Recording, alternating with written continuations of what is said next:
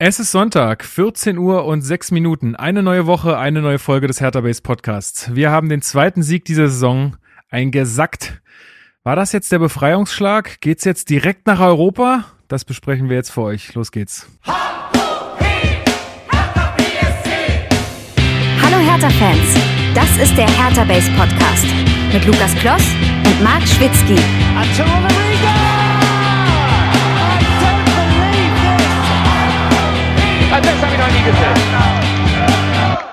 Und damit herzlich willkommen zum Hertha Base Podcast. Mein Name ist Lukas. Ich bin wie immer euer Moderator dieser blau-weißen Fußballsendung und auch heute wieder an meiner virtuellen Seite beliebter Fanexperte, Chefredakteur von Hertha Base. Er schreibt für 90 Plus und hat schon äh, den Rasenfunk moderiert. Marc Schwitzky, ich grüße dich. Die Titel werden immer länger. Ich fühle mich irgendwann so wie Khaleesi in Game of Thrones. Das hast so du jetzt irgendwann. schon zum dritten Mal gesagt. Ja, aber du, du, du holst ja auch immer weiter aus. Es tut mir ja leid. Ich, du, du weißt, wie das ist. Es ist so eine alte Podcast-Krankheit, dass man, sobald die Folge abgedreht ist, man absolut nicht mehr weiß, was man da erzählt hat. Das also Sprenger das, äh, der Ketten. So, Befreier der Springer der Viererketten. So, ähm, ja, Grüße. Ähm, ja, äh, gutes Wochenende bislang. Ne, es ist immer ganz angenehm, wenn die Mannschaft, also wir nehmen ja gerade am Sonntag äh, Mittag auf. Ähm, wenn die Mannschaft am Freitag spielt und gewinnt, dann hat man irgendwie so ein ganzes Wochenende für sich. Das gestern ist wirklich so, Abend, ja. Gestern Abend ein bis 27 Wein, Weißweingläschen gehabt. Heute volles Frühstück mit Bares für Rares auf dem Fernseher und jetzt äh, gemütlich eine Podcast-Folge aufnehmen. Oh, wow. Also oh, wow. Äh, okay. wird gechillt. Sehr gut, sehr gut. Und außerdem ist wieder mit dabei Luis Richter, der neben Hertha Base auch mal für die Elf Freunde unterwegs ist. Ich grüße dich. Du warst auch am Freitagabend im Stadion, richtig? Ich grüße euch auch und genau so ist es und ich kann es absolut bezeugen. Freitagabend zu gewinnen ist super, super geil. Das macht das Wochenende so entspannt. Äh, ja, herrlich. Dementsprechend gut geht's. Ja, schön, dass du wieder da bist. Ähm, ja, das mit dem, ich, es fällt mir auch jedes Mal auf, wenn man Freitag schon irgendeinen Geburtstag oder eine Hochzeit hat oder irgendwas, keine Ahnung, wo man schon wieder ein bisschen ja. länger weg ist den Abend und dann am Samstag aufwacht und sich denkt, oh, morgen wieder arbeiten. Ach ja, nee. Ja, ja, Geil. genau. ist wirklich so. Richtig perfekt, ja.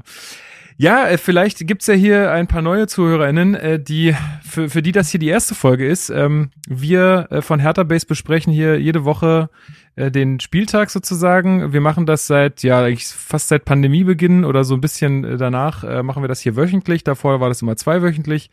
Aber Ganz es hat kurz dazu, Lukas, kannst du, Kannst du dich daran noch zurückerinnern? Für mich wirkt das wie vor Jahrhunderten. Ich kann mir das gar nicht mehr vorstellen, wie wir das in zwei Wochen Rhythmus hingebekommen haben und dann hier zwei Partien besprochen haben. Ja. Wir waren doch bekloppt. Ja, kann ich auch, also, kann ich mir, kann ich auch überhaupt nicht mehr nachvollziehen. Vor ich, allen Dingen, weil wir jetzt genau dieselbe Zeit brauchen für ja, zwei Partien. das war ja damals einer der Punkte, wo wir gesagt haben, ja, dann wären auch mal die Folgen ein bisschen kürzer. Ja, ja. Ja. Ich weiß noch zum Beispiel, ich als Hörer habe dann auch, glaube ich, das erste Spiel immer fast nur so durchgeskippt, weil es so, so lang her schon war immer. Ja. Und war nur ja. heiß auf das, was vor so zwei Tagen war, ja. Ja, das ist ja genau das, was wir uns dann auch gesagt haben. Ja. Ich weiß noch ganz genau, da war ich irgendwie auf, auf, der, auf dem Weg zum Fahrradladen, weil ich mein Fahrrad fit machen musste für die Pandemie sozusagen, weil ich, weil es absehbar war, dass äh, das jetzt auch noch nicht aufhört im Sommer so. Und dann habe ich zu Marc gesagt, ey komm, wir machen das jetzt wöchentlich, was soll's. Ähm, ich glaube, das ist besser und wir haben jetzt alle gerade Zeit irgendwie. Ähm, ja, naja. Äh, und so wird es wahrscheinlich auch bleiben, vermute ich mal. Bald alle zwei Tage. Genau, genau. So wie äh, Böhmermann und Schulz da, die, äh, die irgendwie äh, in der Pandemie jeden Tag einen Podcast rausgebracht haben. Alter. Gibt ja mittlerweile so Fußballformate, habe ich jetzt letztens gesehen. Fußball MML, das ist ja auch irgendwie so ein genau, Fußball-Podcast. Ja. Die machen jetzt auch so eine Daily-Sendung, aber die geht ja nur vier Minuten oder so. Ah ja, okay. Ja. Keine Ahnung. Aber dann braucht man halt, glaube ich, auch den wöchentlichen Podcast äh, nicht mehr. Deswegen lassen wir das mal schön sein. So, starten wir erstmal rein äh, in äh, die Hausmitteilung und das Feedback. Äh, unser Mail-Postfach äh, ist mal wieder kaputt. Äh, I don't know, was da schon wieder Phase ist. Ich bin dran. Äh, irgendwelche, irgendwelche Sachen sind wieder nicht bezahlt worden. Ihr seht's, uns geht's richtig schlecht. Wir brauchen euer Geld. Nein, Quatsch. Ähm, überhaupt nicht wahr. Äh, da müssen wir mal wieder irgendwie noch was einstellen und dann geht es wieder. Ich hoffe nicht, dass ihr zu viele Mails jetzt verschickt habt in der Zeit. Bei uns ist jetzt die letzten Tage nichts angekommen. Also wenn da irgendwie, wenn ihr ihr auf Antwort hofft oder euch hier nicht äh, erwähnt hört, dann ähm, bitte einfach nochmal senden. Ähm, ja, genau. Da können wir gerade nicht viel machen. Marc ist dran. Dann Discord Community. Wir hatten ja letztes Mal aufgerufen, dass äh, wir einen Discord-Server haben. Äh, den verlinke ich euch auch nochmal in der Folgenbeschreibung und äh, findet ihr auch auf unseren Social-Media-Kanälen. Es ist echt der Wahnsinn, wie viele Leute da mittlerweile äh, Krass, drin sind. Ja. Wie viele sind das aktuell? Ich guck mal. Äh, ähm, es also sind über 200, 200 221. Krass, 221 mhm. von euch, die da schon äh, mit dabei sind und auch schon fleißig schreiben und äh, ja, da diskutieren. Luis, du bist ja auch gut unterwegs schon. Wie gefällt's ja, dir bisher? Auf jeden. Ey, super. Ich finde, das ist eine, eine richtig coole Sache. Also ich äh, nutze Discord tatsächlich zum ersten Mal. Ich kannte das, also ich kannte es, aber habe es einfach noch nicht genutzt. Äh, und mir gefällt's sehr gut mit den ganzen verschiedenen Räumen und allem. Ich hab's äh, die App noch nicht runtergeladen und davor wollte ich mich noch so ein bisschen schützen. Ja, so. besser, ey. äh, sondern macht es oft, wenn ich mal kurz am Rechner bin, schaue ich mal rein, was so geht. Und ich finde es äh, schön, ist bisher echt ein, ein cooler Austausch und ich glaube echt ein Gewinn so für die für die Community. Ja, genau. Also ich glaube auch, also es ist vor allem bisher total respektvoll und äh, irgendwie Voll. auch sachlich und auch nicht irgendwie krass polemisch oder sowas, sondern es ist echt einfach ein gutes, äh, ja, gutes Miteinander. Wurde denn Freitagabend eigentlich äh, gesprochen? Das weiß ich nicht. Ich konnte, ich habe nicht reingeschaltet. Ich habe das Spiel ja nicht live ja, gesehen. Ich äh, ah, okay. habe es auch nicht währenddessen. Ich habe es ja auf dem Fernseher geguckt, dann hatte ich das auch nicht offen. Also ich kann es auch nicht sagen. Wenn dann sehr cool, wenn nicht, dann macht traut euch rein. Ich glaube, das ist eine Funktion, die andere Foren eben nicht haben im Gegensatz zum Discord, dass man eben da auch noch mit den Leuten quatschen kann. Muss auch sagen, dass ich bislang den Austausch selbst wenn ich jetzt nicht jeden Tag selber was schreibe, zeitlich äh, bedingt, finde ich den Austausch, den ich da lese, sehr, sehr angenehm, sind alle sehr freundlich. Ich finde diese Vorstellungsrunde auch nett, dass man da ja, auch total. sieht, wer einen liest und hört. Das ist auch eine bunte Mischung, sei es Alter oder auch, wo diese Personen teilweise leben. Also das ist sind, sind Leute aus Japan dabei oder ähnliches. Das ist auch äh, verrückt. Mhm. Ähm, hab äh, mir auch jetzt schon was rausgeschrieben bezüglich äh, Podcast äh, Feedback beziehungsweise Podcast Themen, dass jemand mal sich gewünscht hat eine kleine Übersicht zu den Leihspielern und wie die sich aktuell so schlagen. Ähm, also da könnt ihr eben auch die Sendung quasi mitgestalten und ähm, ja coole Geschichte. Also dass das so gut angenommen wird, Wahnsinn, macht Spaß. Ja, genau, also du, du hast es gerade schon gesagt, es wäre total cool, wenn ihr da einfach auch hier die Sendung ein bisschen mitgestaltet. Also ich werde jetzt immer, es gibt einen Kanal, der heißt Podcast-Themen, da werde ich jetzt einfach für jede Folge so einen kleinen Thread eröffnen und dann äh, könnt ihr da einfach, äh, weiß nicht, Artikel, die ihr lest oder Themen, die so über die Woche aufkommen, ähm, einfach reinposten und dann, dann werden wir uns damit beschäftigen und äh, ja, unsere Meinung dann dazu abgeben. Ähm, das hilft mir einfach auch total bei der Vorbereitung. Da muss ich mir das nicht alles alles selber zusammensuchen und so, sondern habt es dann da auf einen Blick und äh, ihr könnt halt, wie gesagt, auch ein bisschen mitwirken. Ich glaube, das Einzige, was noch so ein bisschen sich einruckeln muss, ist so ein bisschen die, die ganzen Funktionen, die Discord so bietet. Also, dass, wenn man irgendwie auf, ein, auf irgendjemand antwortet, dass man dann äh, auch auf Antworten klickt und damit jeder weiß, okay, der hat jetzt auf diese Nachricht geantwortet und so und nicht einfach unten wieder reinschreiben. Dann, wie gesagt, kann man auch äh, in diesen einzelnen Räumen verschiedene Threads eröffnen. Das geht auch, glaube ich, kann, glaube ich, auch jeder machen. Ähm, und dann kann, äh, kann man da über ein ganz bestimmtes Thema äh, diskutieren und äh, spammt nicht diesen ganzen Raum so voll. Aber das wird sich noch hin, äh, hinruckeln, wenn ihr da irgendwie auch Probleme mit der Handhabung habt bei Discord oder so, dann fragt einfach äh, mal dort die Leute, die wissen Bescheid. Äh, da gibt's viele, die das auch schon lange nutzen. Also da habt keine Angst, äh, einfach nachfragen. Äh, weil ja, äh, es gibt keine dummen Fragen in dem Fall. Ist auch, ist auch ein bisschen ähm, ja, ist auch ein bisschen kompliziert vielleicht am Anfang. Ja, genau. Also kommt, wenn ihr da noch nicht seid, kommt da gerne rein. Äh, das äh, ja wird sich wird sich alles noch so ein bisschen finden. Äh, erwartet nicht, dass wir da jetzt die ganze Zeit mega krass am Start sind und so. Ähm, also ich bin auf jeden Fall da jeden Tag und lese mal ein bisschen was durch, aber ich kann da jetzt auch nicht irgendwie an jeder Diskussion teilnehmen oder äh, bei jedem Spiel irgendwie da in dem in dem Sprachchannel sein. Das schaffe ich einfach zeitlich nicht. Aber das soll ja auch so ein bisschen euch äh, da draußen zusammenführen, dass ihr da halt einfach ein bisschen Kontakt zueinander haben kommt, weil wir, habe ich auch letztes Mal schon gesagt, echt viele Nachrichten auch bekommen, so hey, wie kann man sich denn mal treffen oder mal labern oder mhm. wir merken einfach, dass da irgendwie auch bei vielen Leuten so ein, so ein Austauschbedarf ist, der vielleicht auch anders ist als, als auf Facebook oder Twitter. Ähm, und wir machen bald Hertha Base on Tour. Touren einmal durch Deutschland in so einem miesen Van. ja.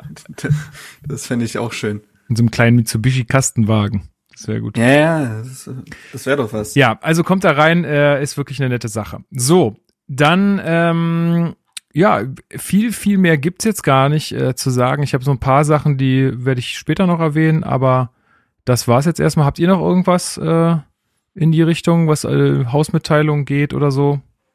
Nö, eigentlich nicht. Eigentlich nicht. Nö. Gut, dann fangen wir doch mal an mit den News.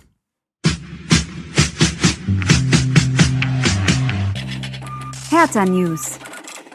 Willkommen zu den Hertha News. Äh, ich hatte letzte Mal die Boulevard Hertha News Edition gemacht. Äh, ihr habt es vielleicht gemerkt, dass mit diesem Einspieler ist ein bisschen schwierig, weil ich das am Ende alles nochmal so durch so ein Programm jage, wo die Spuren dann ähm, stumm geschaltet werden, wenn sie nicht laut genug sind und so. Und das hat nicht so ganz gut geklappt mit der Hintergrundmusik. Aber es ist trotzdem, hat ja vielen von euch gefallen. Ähm, ich denke mir da mal was aus zum nächsten Mal und dann gibt's mal wieder irgendwann die Boulevard Edition. Äh, aber jedes Mal ist ja auch langweilig. So, äh, das erste Thema. Äh, Bobic Kontakt zu Terzic, äh, Fragezeichen, steht hier auf meinem Zettel. Ähm, die Meldung kam bei der Bild auf, ähm, dass Bobic Kontakt zu Terzic, ach, dieser Name Terzic aufgenommen hätte. Äh, wie viel kann man darauf geben, Luis? Äh, also wenn es nach Freddy Bobic geht, gar nichts. Der wird ja dann, ich glaube am gleichen Tag war sogar die Pressekonferenz jetzt vor dem Fürth-Spiel danach gefragt und hatte sehr klar, aber auch sehr knapp das dementiert und meinte einfach, da ist nichts dran. Ja gut, kann man jetzt draus machen, was man will, weil was soll er sagen? Paldada sitzt neben ihm. er kann jetzt, er kann jetzt irgendwie schwer sagen, ja, ich habe mal vorgefühlt, was was so geht. Ähm, ja, was macht man daraus? Also ich ich glaube, man kann auch durchaus die Frage stellen, ob es nicht auch zur Aufgabe von einem Geschäftsführer Sport gehört, nach so einem Saisonstart sich zumindest mal umzuhören und mal zu schauen, was denn im Falle des Falles so möglich wäre, dass man irgendwie vorbereitet wäre für Fall X, wenn man jetzt äh, in Bochum zum Beispiel auch noch verloren hätte. Ähm, ich glaube jetzt aber nicht, dass das da irgendwie schon konkret würde in irgendeiner Form. Ich meine, Edin Terzic, der ist jetzt technischer Direktor beim BVB der ist ja auch wirklich Borusse durch und durch, äh, soweit ich weiß, und kann mir nicht vorstellen, dass es da jetzt wirklich schon, ähm, ja, um irgendwelche vertraglichen Inhalte ging, also weit entfernt und im Endeffekt, Bobic sagt, nein, diesen Kontakt gab's nicht. Jetzt steht so ein bisschen Aussage gegen Aussage und ich glaube, man kann sich da vielleicht in der Mitte treffen und ganz gut mit dem Gedanken leben, dass man sich vielleicht mal umgeschaut hat, aber dass da jetzt auch nicht wirklich was draus wurde. Also ich glaube, ein wirklicher Aufreger war es jetzt im Endeffekt auch nicht. Ja, bringt, äh, brachte ja schon so ein bisschen, also zumindest mal Unruhe bei den Fans wieder rein und äh, man hat mhm. wieder diskutiert und geschrieben und natürlich ist es auch für, für Dada sicherlich nicht so schön, sowas zu hören. Er sagt ja immer, er liest keine Zeitung, das glaube ich ihm tatsächlich nicht, aber ähm, ja, ist ja für ihn vielleicht dann auch nicht so schön zu lesen. Ähm, Marc, selbst wenn das stimmt, dass Bobic bei Terzic angefragt hätte, ist es nicht auch ein bisschen sinnfrei, weil Luis hat es gerade gesagt, der Mann ist Borusse. Mhm. Glaubst du, das ergibt irgendwie Sinn, dass, dass man da anfragt?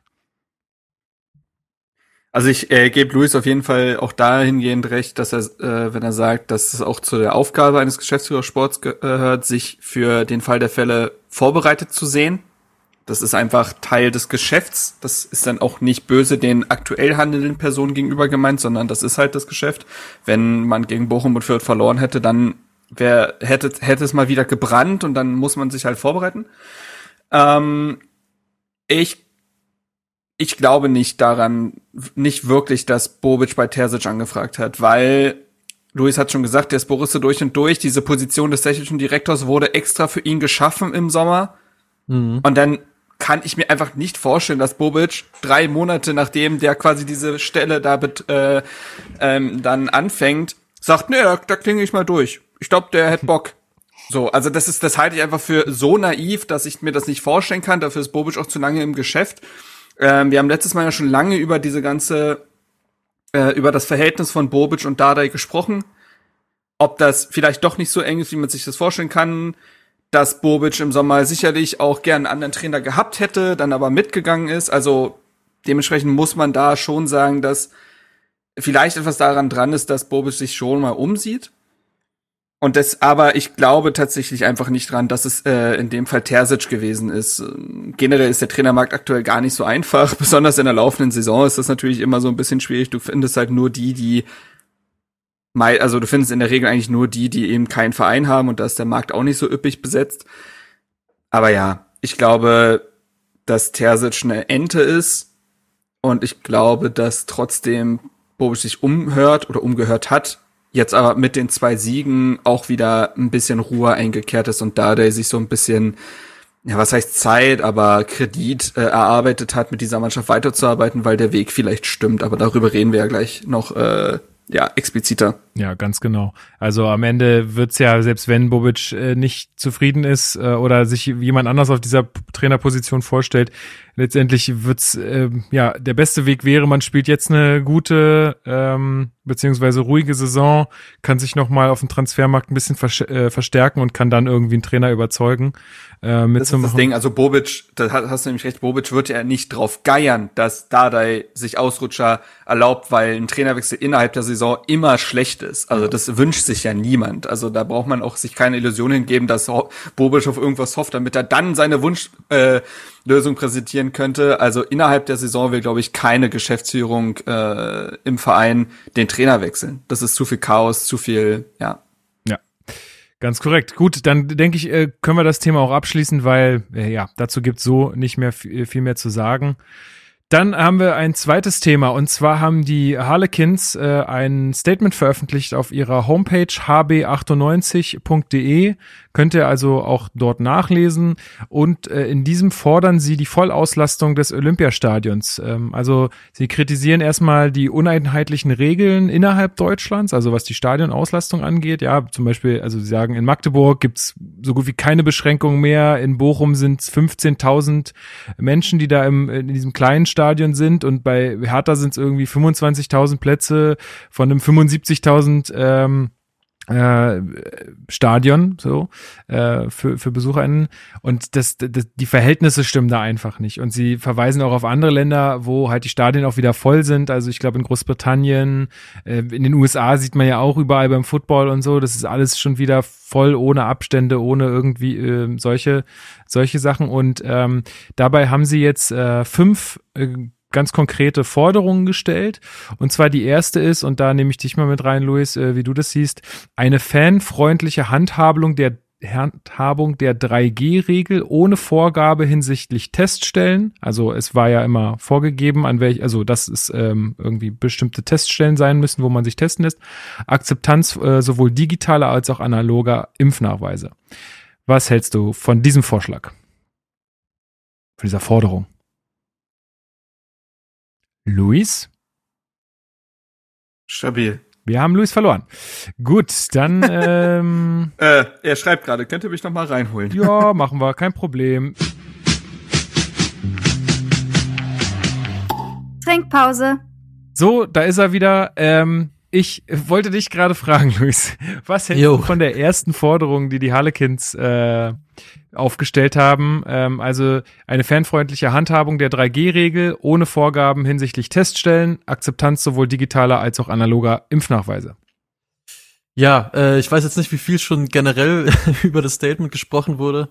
Gar nicht. Ich finde äh, gar nicht. Okay, dann äh, ja, ich fand in dem Fließtext davor, den bei der, da muss man jetzt aber auch sicher nicht ganz ins Detail gehen. Da sind sicher ein paar Punkte dabei, die ich sehe, aber auch andere nicht. Und das zieht sich auch so ein bisschen durch die Forderung, wie jetzt hier zum Beispiel bei dem Punkt, den du ansprichst, Lukas. Ich finde nämlich ähm, ohne Vorgaben hinsichtlich Teststellen, das ist was, was ich äh, nicht sehe, weil das schon echt die die Tür und das Tor öffnet auch einfach für Fälschungen von Tests. Ich glaube, das war ja vor allem, oder was heißt Anfang der Pandemie, aber vor einem halben Jahr noch, glaube ich, ein großes Problem, dass einfach ganz viele Tests äh, gefälscht wurden. Und ich glaube, diese Vorgabe von Teststellen wirkt dem total entgegen und deswegen finde ich das eine sinnvolle Sache. Was die analogen Impfnachweise angeht, das ist ein Punkt, den kann ich verstehen, weil ich auch schon mit Leuten gesprochen habe, unter anderem mit einem älteren Herren, der einfach kein Handy hat und deswegen seinen Impfausweis nicht digitalisieren kann und deswegen nicht ins Stadion geht. Ich habe jetzt allerdings auch schon gehört, dass es anscheinend Möglichkeiten gibt, wenn man irgendwie vorher mit Hertha in Kontakt tritt, dass man mit dem gelben Impfbuch quasi kommen kann. Prinzipiell finde ich allerdings die Regeln, also mit Vorgabe für Teststellen und im Optimalfall mit dem digitalen Impfnachausweis finde ich gut und sehe ich jetzt eigentlich keine Notwendigkeit, die zu ändern, ehrlich gesagt. Ja, geht mir ganz genauso. Also ich, ich fand das schon auch manchmal ein bisschen seltsam. Also ich war irgendwie jetzt, äh, weiß ich nicht, vor ein paar Monaten irgendwie im Theater und dann musstest du auch getestet da hinkommen. Und dann habe ich auf irgendeinem Parkplatz in so einem komischen Zelt äh, einen Corona-Test gemacht, wo ich auch so dachte, ja, come on, also das kann ich, also da kann ich auch einfach so hingehen. Das bringt mhm. irgendwie nicht, nicht wahnsinnig viel. Und ähm, ja, also man, es gibt, gibt ja die kuriosesten Orte, wo solche Teststellen dann äh, sind. Was ich allerdings da äh, wenn, also wenn man sagt, man möchte dabei bleiben, dann finde ich, sollte es ein Angebot vor Ort geben, sich zu testen. Mhm. Und das ist, glaube ich, jetzt gerade nicht so.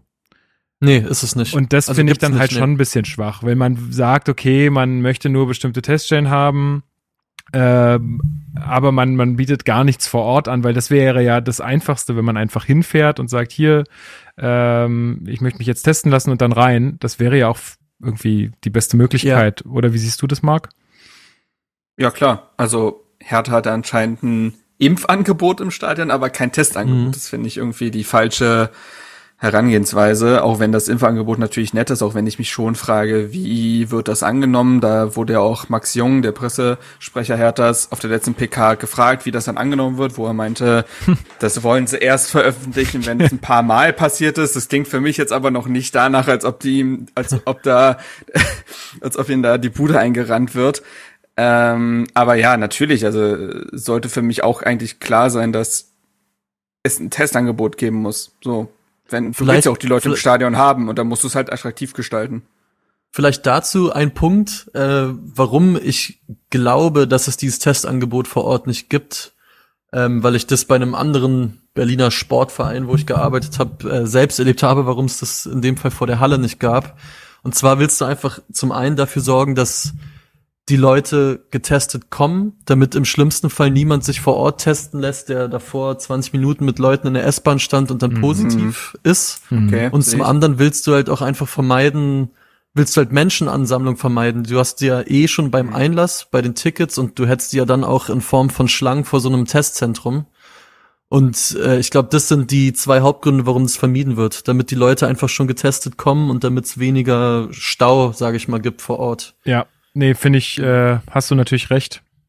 Ja, äh, ist ein guter Punkt. Also ich finde, aber vielleicht äh, machen wir mal weiter, weil ich glaube, die anderen mhm. Forderungen ähm, passen aus meiner Sicht dann nicht mehr ganz so sehr zu dieser 3G-Regel, so dass ich da eh einen anderen, eine andere Auffassung habe. Aber äh, vielleicht gehen wir mal weiter. Also analoger Impfnachweis finde ich, also wenn wenn jemand dieses Buch mitbringen kann und da einfach, also dieser Aufkleber drin ist, eine Unterschrift von einem Arzt drin ist, dann sollte das auch gelten mhm. dürfen. Also, und wenn es jemand fälscht, okay, das kann passieren, aber ich glaube nicht, dass das die Masse ist.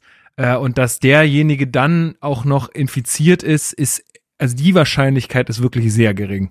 Und deswegen äh, finde ich, äh, analoger Impfnachweis sollte, sollte schon gelten, also zumindest das Buch. Ich meine, klar, dass du jetzt nicht mit einem ausgedruckten Zettel da kommst, ähm, aber Impf, äh, also Impfbuch plus Ausweis sollte, sollte meiner Meinung nach machbar sein. Genau, der zweite Punkt ist keine Personalisierung von Eintrittskarten, Mark. Ja, also ich, das ist ja seit der Stadionöffnung ein großes Thema, was ähm, Fangruppierungen fürchten, dass dieses, also es ist ja nach, also dass du, dass du äh, gewisse Dinge nachvollziehen musst in der Corona-Pandemie, ne, Infektionsketten und so weiter, ist ja logisch. Aber da wird halt befürchtet, dass es ein Einfallstor dafür ist, dass wenn die Pandemie vorbei ist, diese Personalisierung von Tickets einfach bleibt und dann äh, sind wir bei einem Thema, was den Ultras ja auch sehr wichtig ist und das kann ich auch nachvollziehen. Ähm, ich ich tue mich bei dem Thema irgendwie schwer, weil ich es auch gerade wiederum sehe, dass warum es gemacht werden möchte. So gleichzeitig sehe ich die gleiche Gefahr, dass man dann einfach sagt, naja, dann behalten wir es jetzt bei, klammheimlich so ein bisschen. Keine Ahnung, tue ich mich so ein bisschen schwer, weil ich einfach nicht in die Köpfe der Entscheidungsträger schauen kann bei DFL, DFB und Co, so dass ich einfach nicht weiß, inwieweit das dann in Zukunft gehand, gehand, gehandhabt wird. Ja. Schwierig. Aber äh, Luis, deine Dauerkarte ist doch auch personalisiert, oder? Genau. Und äh, das ist auch ein Punkt, über den ich nachgedacht habe. War das mit den Dauerkarten nicht schon immer so, zum das Beispiel? War schon immer so. Also wenn das ich eine Dauerkarte ja. von irgendjemand bekommen habe, sage ich jetzt mal so ganz offen. Ja, ja, ich auch, dann klar. bin ich damit einfach ins Stadion gegangen. Es hat auch niemand interessiert und es hat auch niemand kontrolliert. Genau. Und auch Puma hatte ja schon vor zwei Sendungen oder so mal gesagt so, ja, ich habe mein Ticket personalisiert, aber interessiert hat's niemanden halt. Das war auch am Freitag wieder so. Also das am Einlass, ob das Ticket jetzt dir gehört, das wird nicht kontrolliert, richtig. Ich glaube, ähm, dass, ich glaube, ja. dass die, die Angst so ein bisschen daher kommt, äh, zum Beispiel, wenn es jetzt irgendwie Vorfälle gibt oder so, äh, in, in Blöcken oder so, dass, dass dann alle, also dass dann sozusagen nachvollzogen werden kann, wer war da und die alle sperren wir jetzt aus. Obwohl die vielleicht auch alle, weil so, so kollektivstrafenmäßig zum Beispiel. Ja. Dass, dass man die dann alle irgendwie gleich, ähm, gleich äh, vom, vom Stadionbesuch ausschließt. Und es ist ja auch, es ist ja auch so ein bisschen also ich finde es schon auch ein bisschen problematisch, dass wenn du überall bist, äh, dass irgendjemand dann weiß, dass du da warst und wie lange Total. du da warst. Und das finde ich auch, ist irgendwie, ist, ist eine problematische äh, Geschichte, vor allem jetzt in Verbindung mit der Luca-App und jeder weiß, wie lange ich in diesem Restaurant war. Also nicht jeder, aber es ist, es steht irgendwo und äh, man kann da anscheinend ja auch rankommen, wenn man den Medienberichten äh, glauben darf. Nee, Luca-App ist super. Das geht alles top. ähm, das war lustig. Ich war jetzt am, am Wochenende auf so einer auf so einer Brettspielveranstaltung und da musste man sich an jedem Tisch immer mhm. mit so einem Luca-Code einloggen und ich habe regelmäßig so alle zwei Stunden so ein so, ein, äh, so eine Message bekommen, bitte äh, vergiss nicht, dich auszulocken. Und ich mal so, nein, ich sitze noch hier und spiele noch. Vielen Dank. das wollte mir die App nicht glauben. Ähm, ja, aber also ich, ich würde da auch zu dem Thema Marc absolut zustimmen. Ich finde das, ich finde, es ist eine absolut legitime Forderung, dass Eintrittskarten ja. nicht personalisiert sind, aber jetzt gerade kann ich auch verstehen, warum es gemacht wird. Also da bin ich absolut bei Marc, ja. Ja, also ich glaube, darauf können wir uns einigen. Äh, dass das jetzt nicht äh, der Dauerzustand sein sollte, finde ich eine absolute, ähm, ja, legitime Forderung, aber aktuell sind die Gründe einfach auch von den Veranstaltern da nachvollziehbar. Dann der nächste Punkt ist die Rücknahme der Kapazitätsbeschränkung mit dem Ziel einer Vollauslastung, Luis. Ähm, siehst du das aktuell unter den, also auch vor allen Dingen äh, vorangegangenen Punkten? Tja, also an eine Vollauslastung kann ich ehrlich gesagt irgendwie derzeit noch nicht denken. Das äh, fühlt sich für mich irgendwie noch zu früh an, im Wissen, dass es in anderen Ländern schon passiert und dass der Impffortschritt in diesen Ländern auch nicht unbedingt weiter ist, teilweise sogar im Gegenteil. Ähm, ich muss persönlich sagen, eine Vollauslastung wäre für mich verfrüht und könnte nur einhergehen mit einem 2G-Konzept, meiner Meinung nach. Ähm, die Kapazitätsbeschränkung, das ist allerdings ein Punkt, finde ich, über den man reden kann. Der wird ja auch in dem Fließtext davor schon benannt, dass man schon in Frage stellen kann, dass in einem Stadion wie dem Olympiastadion, wo 75.000 Leute reinpassen, wo du da es ja keine Stehplätze gibt, wirklich auch alle Karten platzgebunden verkaufen kannst. Ähm, ob es da richtig ist, dass wirklich nur 25.000 Leute kommen dürfen. Oder warum sind es nicht zum Beispiel 35.000? Da könnten die Abstände höchstwahrscheinlich immer noch ganz problemlos gewahrt werden.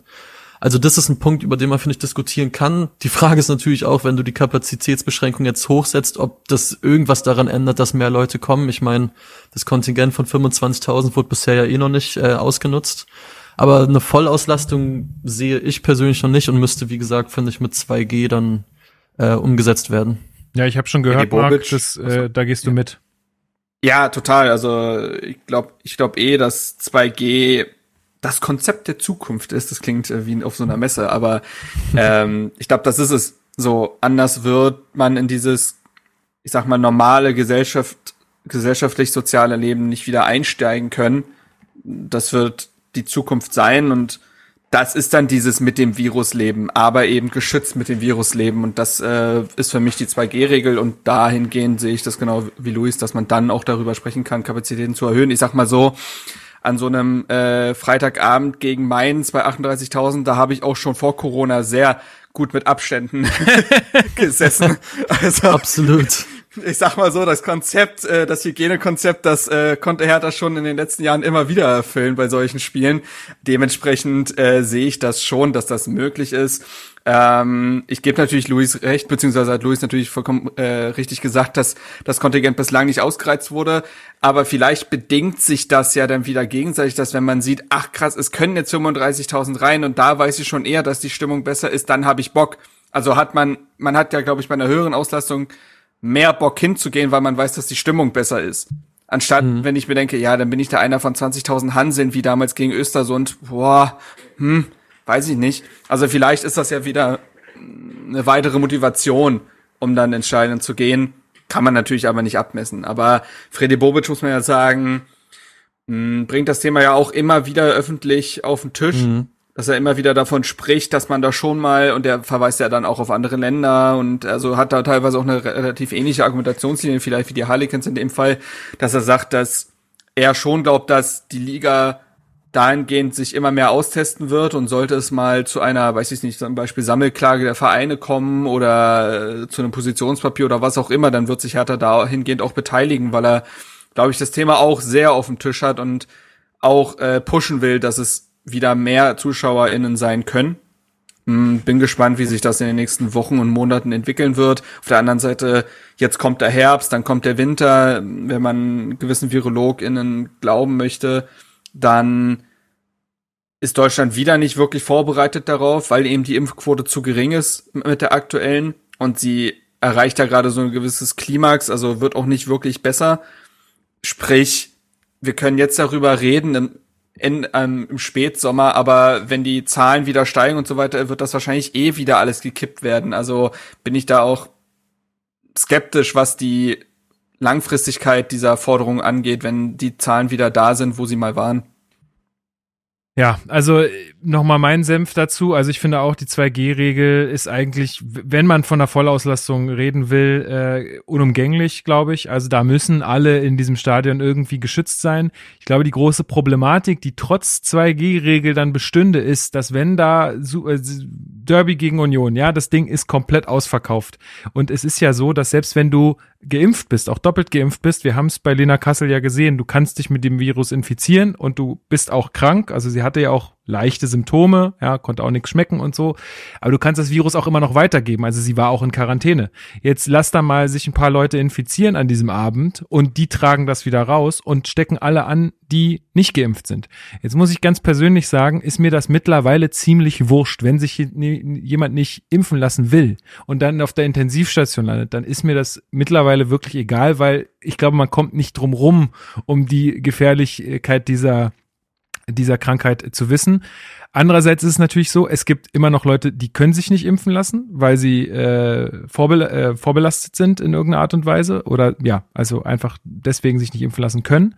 Äh, das heißt, diese, die werden da dadurch halt gefährdet und ich habe echt Mitleid mit den Ärzten äh, und Ärztinnen und äh, Pflegerinnen und Pflegern, die da jeden Tag sich den Arsch aufreißen, nur weil irgendwelche Leute sich nicht impfen lassen wollen. Und das, das ist halt so ein bisschen das, äh, was ich da noch sehe, dass natürlich, wenn wieder so wahnsinnig viele Menschen an einem Ort äh, zusammenkommen, die auch geschützt sind und die dann vielleicht auch nur einen Schnuppen haben danach, äh, aber die dann halt äh, einfach wieder andere Leute anstecken, die dann wieder anderen Leuten zur Last fallen. Also das ist leider, es ist halt nicht nur immer die eigene Entscheidung und nicht immer nur ähm, ja, ist mein Leben, das entscheide ich, wie ich das will, sondern man hat leider immer irgendwie, gerade bei dieser Pandemie, immer Ketten, ähm, die dann, die man da vielleicht nicht gleich im ersten Moment so sieht.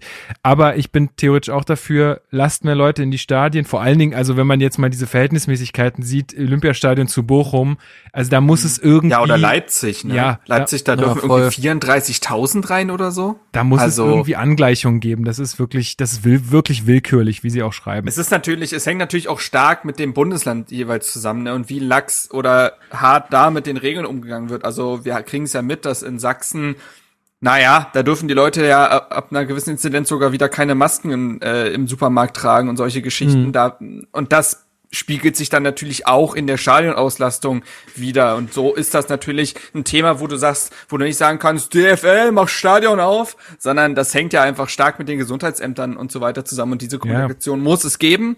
Aber es ist eben nicht so einfach, wie sich vielleicht manche vorstellen. Ja.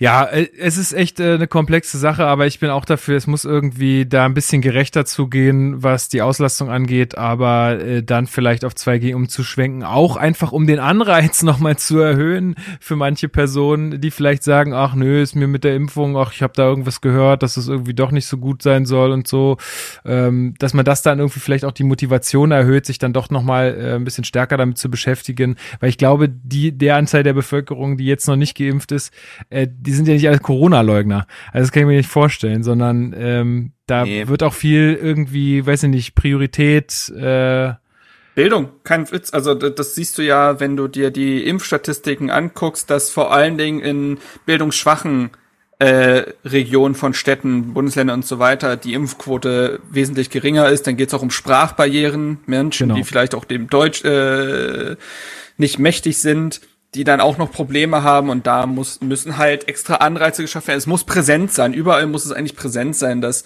das ein Thema ist. Und das ist übrigens auch kein Impfzwang, sondern wenn ich mich nicht impfen lasse und weil ich es nicht will, ne, ich, wir sprechen extra von denen, die es explizit nicht wollen, dann muss ich mit den Konsequenzen leben müssen, dass ich dann halt an gewissen Teilen des gesellschaftlichen Lebens nicht teilnehmen kann, weil ich in dem Moment andere Menschen gefährde. So. Und das ist kein Impfzwang, weil du wirst ja immer noch nicht äh, gezwungen, dir wird, du wirst ja nicht festgehalten und dir eine Nadel in den Arm gesteckt, aber du musst halt damit rechnen, dass du dann gewisse Sachen eben nicht mehr besuchen kannst. Genau. Nächster Punkt, glaube ich, können wir schnell abhängen, äh, abhaken. Und zwar ist es Prozent Gästekontingent äh, von der Gesamtkapazität. Ähm, also ja, auf jeden Fall finde ich gut. Warum immer nur an sich selber denken? Ich meine, Gästefans gehören dazu. Das gehört auch ja. zur Stimmung dazu. Safe. So, ja, kann man voll, abhaken. absolut, bin ich dabei. Und der letzte Punkt ist noch ein bisschen, ist noch mal ein bisschen schwierig, Aufhebung der Maskenpflicht und der Abstandsregeln. Also klar, wenn du irgendwann wieder mehr auslastest, dann wird's auch schwierig mit den Abständen. Und wie gesagt, wenn alle geschützt sind im Stadion und alle geimpft sind, dann braucht man es vielleicht auch nicht mehr. Und ich kann ja trotzdem immer noch für mich entscheiden, wenn ich sage, hey, mir ist es irgendwie sicherer, wenn ich nicht in der Ostkurve stehe, sondern lieber Richtung Marathontor, wo ich ein bisschen mehr Abstand zu den anderen Leuten halten kann. Oder ich hab, kann auch meine Maske aufsetzen. Äh, wird ja wohl hoffentlich niemand kommen und mir die vom Gesicht reißen. Ähm, dann kann ich das ja immer noch selber entscheiden. Aber auch da wieder Klar, man selbst ist geschützt, aber man kann natürlich dieses Virus trotzdem immer noch weitergeben und das ist halt irgendwie so der große, große Knackpunkt, wenn einfach nicht genug Leute geimpft sind. Das ist leider so. Ähm, aber natürlich, ich glaube, da sind wir uns auch einig, äh, das Stadionerlebnis ist ohne Abstand und ohne Maske sicherlich äh, deutlich, deutlich besser. Wie, Luis, erzähl mal, wie war es eigentlich jetzt äh, am Freitag? Ähm, hast du den Eindruck gehabt, da haben sich alle dran gehalten oder wie sah es mit den Masken aus? Und ja, wie war doch, überhaupt die also, Regel? Musste man die am Platz tragen? Nee, genau. Also die, die Regel ist, du musst sie im, im ähm, Stadion Außenbereich, also in den Schlangen tragen. Da haben es viele gemacht, wenn aber auch nicht alle. Da ist, ja, kann man glaube ich so festhalten. Und im Stadion ist es dann so, dass du die quasi auf den Gängen tragen musst. Da haben sie, glaube ich, wirklich alle eigentlich getragen. Also wenn du irgendwie zum Bierstand gehst oder zur Toilette, aber am Platz wiederum kannst du sie abnehmen. Und das war auch jetzt wie beim ersten Heimspiel gegen Wolfsburg. Also ich war halt auch wieder in der Ostkurve. Ähm, du hast halt wirklich schon auch ähm, durch die geringe Zuschauerzahl wirklich auch einfach deinen Platz und da hatte, glaube ich, oder musste auch echt sich niemand Gedanken machen, wenn man da ohne Maske dasteht, dass man sich da einer Gefahr aussetzt. Und ich fand es eigentlich angenehm gelöst wieder. Wie gesagt, auf den Gängen etc. mit Maske und am Platz, an dem man dann auch bleibt, ohne. Äh, ich kann damit sehr gut leben. Ich hatte das Gefühl, die anderen Leute eigentlich auch. Und ja, zu dem Punkt, den die Harlequins noch haben, das ist für mich halt auch so ein Beispiel. Aufhebung, Maskenpflicht und Abstandsregeln, ja, aber wenn, dann halt auch mit 2G wieder. Ja. Also mit 3G, glaube ich, sehe ich das noch nicht. Aber genau, so läuft's aktuell im Stadion. Am Platz kannst du sie abnehmen. Ja. Also ich glaube, insgesamt kann man sagen zu dem ganzen Papier, es sind, äh, sagen wir mal, aus deren Sicht und äh, aus deren Prioritäten sicherlich legitime Forderungen. Ähm, ich muss sagen, dass äh, genauso wie Luis auch zu Beginn sagte, ich da mit manchen Punkten so meine Probleme haben, einfach weil ich halt einfach noch mal ein bisschen weiter gucke und ja, da einfach noch ein bisschen Potenzial sehe, dass, dass wir wieder in irgendwie eine nächste große Welle laufen, wo viele Leute sterben. Und selbst wenn das Menschen sind, die sich, ähm, die sich äh, aktiv gegen eine Impfung oder gegen den Schutz entschieden haben, dann ist es ja trotzdem nicht äh, gut zu heißen und dann sind da ja auch immer äh, Leute beteiligt, die die dann pflegen müssen oder irgendwie die versuchen deren Leben zu retten und äh, um die tut's mir natürlich auch leid, weil das für die natürlich auch eine Belastung ist, wenn da die Leute wie die Fliegen wegsterben. Also das müssen wir einfach nicht haben. Deswegen verstehe ich die Forderungen total und hoffe auch, dass es möglichst bald äh, wieder geht, dass es einfach alles so kommt, aber dafür müssen sich halt einfach noch mehr Leute in dem Land impfen lassen. Das ist leider einfach so. Übrigens dazu verknüpft ähm, wurde ja Friedi Bobic, oder er hat es von sich aus gesagt, ich weiß nicht mehr genau, äh, auf der letzten Pressekonferenz hat er mal äh, erzählt, dass die, wie die Impfquote bei Hertha in der, der Hertha-Mannschaft steht und sprach da von einer Impfquote von über 90 Prozent, dass ähm, sich wenn das Spiel am Freitag war, war die PK am Donnerstag, das heißt am Mittwoch, er sprach mich von gestern, äh, hätten sich noch äh, ein paar Spieler impfen lassen. Ein paar, bei ein paar müsste man noch Überzeugungsarbeit leisten. Das wäre natürlich, also anders. Es, ja, es wäre spannend zu wissen, welche Spieler es sind, tut aber eigentlich nichts zur Sache, weil öffentlich denunzieren ist dann ja auch irgendwie, hilft ja niemandem was. Ähm, aber ja, natürlich ist die Impfquote damit deutlich höher als, ähm, ich sag jetzt mal, ge gesellschaftlichen Vergleich. Äh, dennoch ist es natürlich krass, ähm, dass sich da anscheinend, äh, dass es da anscheinend auch noch äh, Menschen gibt, die dem nicht offen gegenüberstehen. Ich glaube, die sollten einfach mal ein sehr langes Gespräch mit Rüne Jahrstein führen und mal hören, oder so eine Corona-Erkrankung so. denn ja. oder Jordan. Ähm, ich glaube, Mittelstädt hat das auch. Ähm, ich weiß nicht mehr genau. Ah, äh, ich lese gerade, dass Luis schon wieder rausgeflogen ist. Es gibt's doch nicht. Was ist denn los? Mano. Keine Ahnung, aber das Ding ist ja, dass seine Internet ja eigentlich gut ist, weil man versteht ihn ja gut. Ja. Er fliegt einfach nur raus. Ja, aber also das bin nicht ich auf jeden Fall. Ähm, na gut, ja, gut, äh, aber ja, rede das, trotzdem mal äh, weiter. Dazu.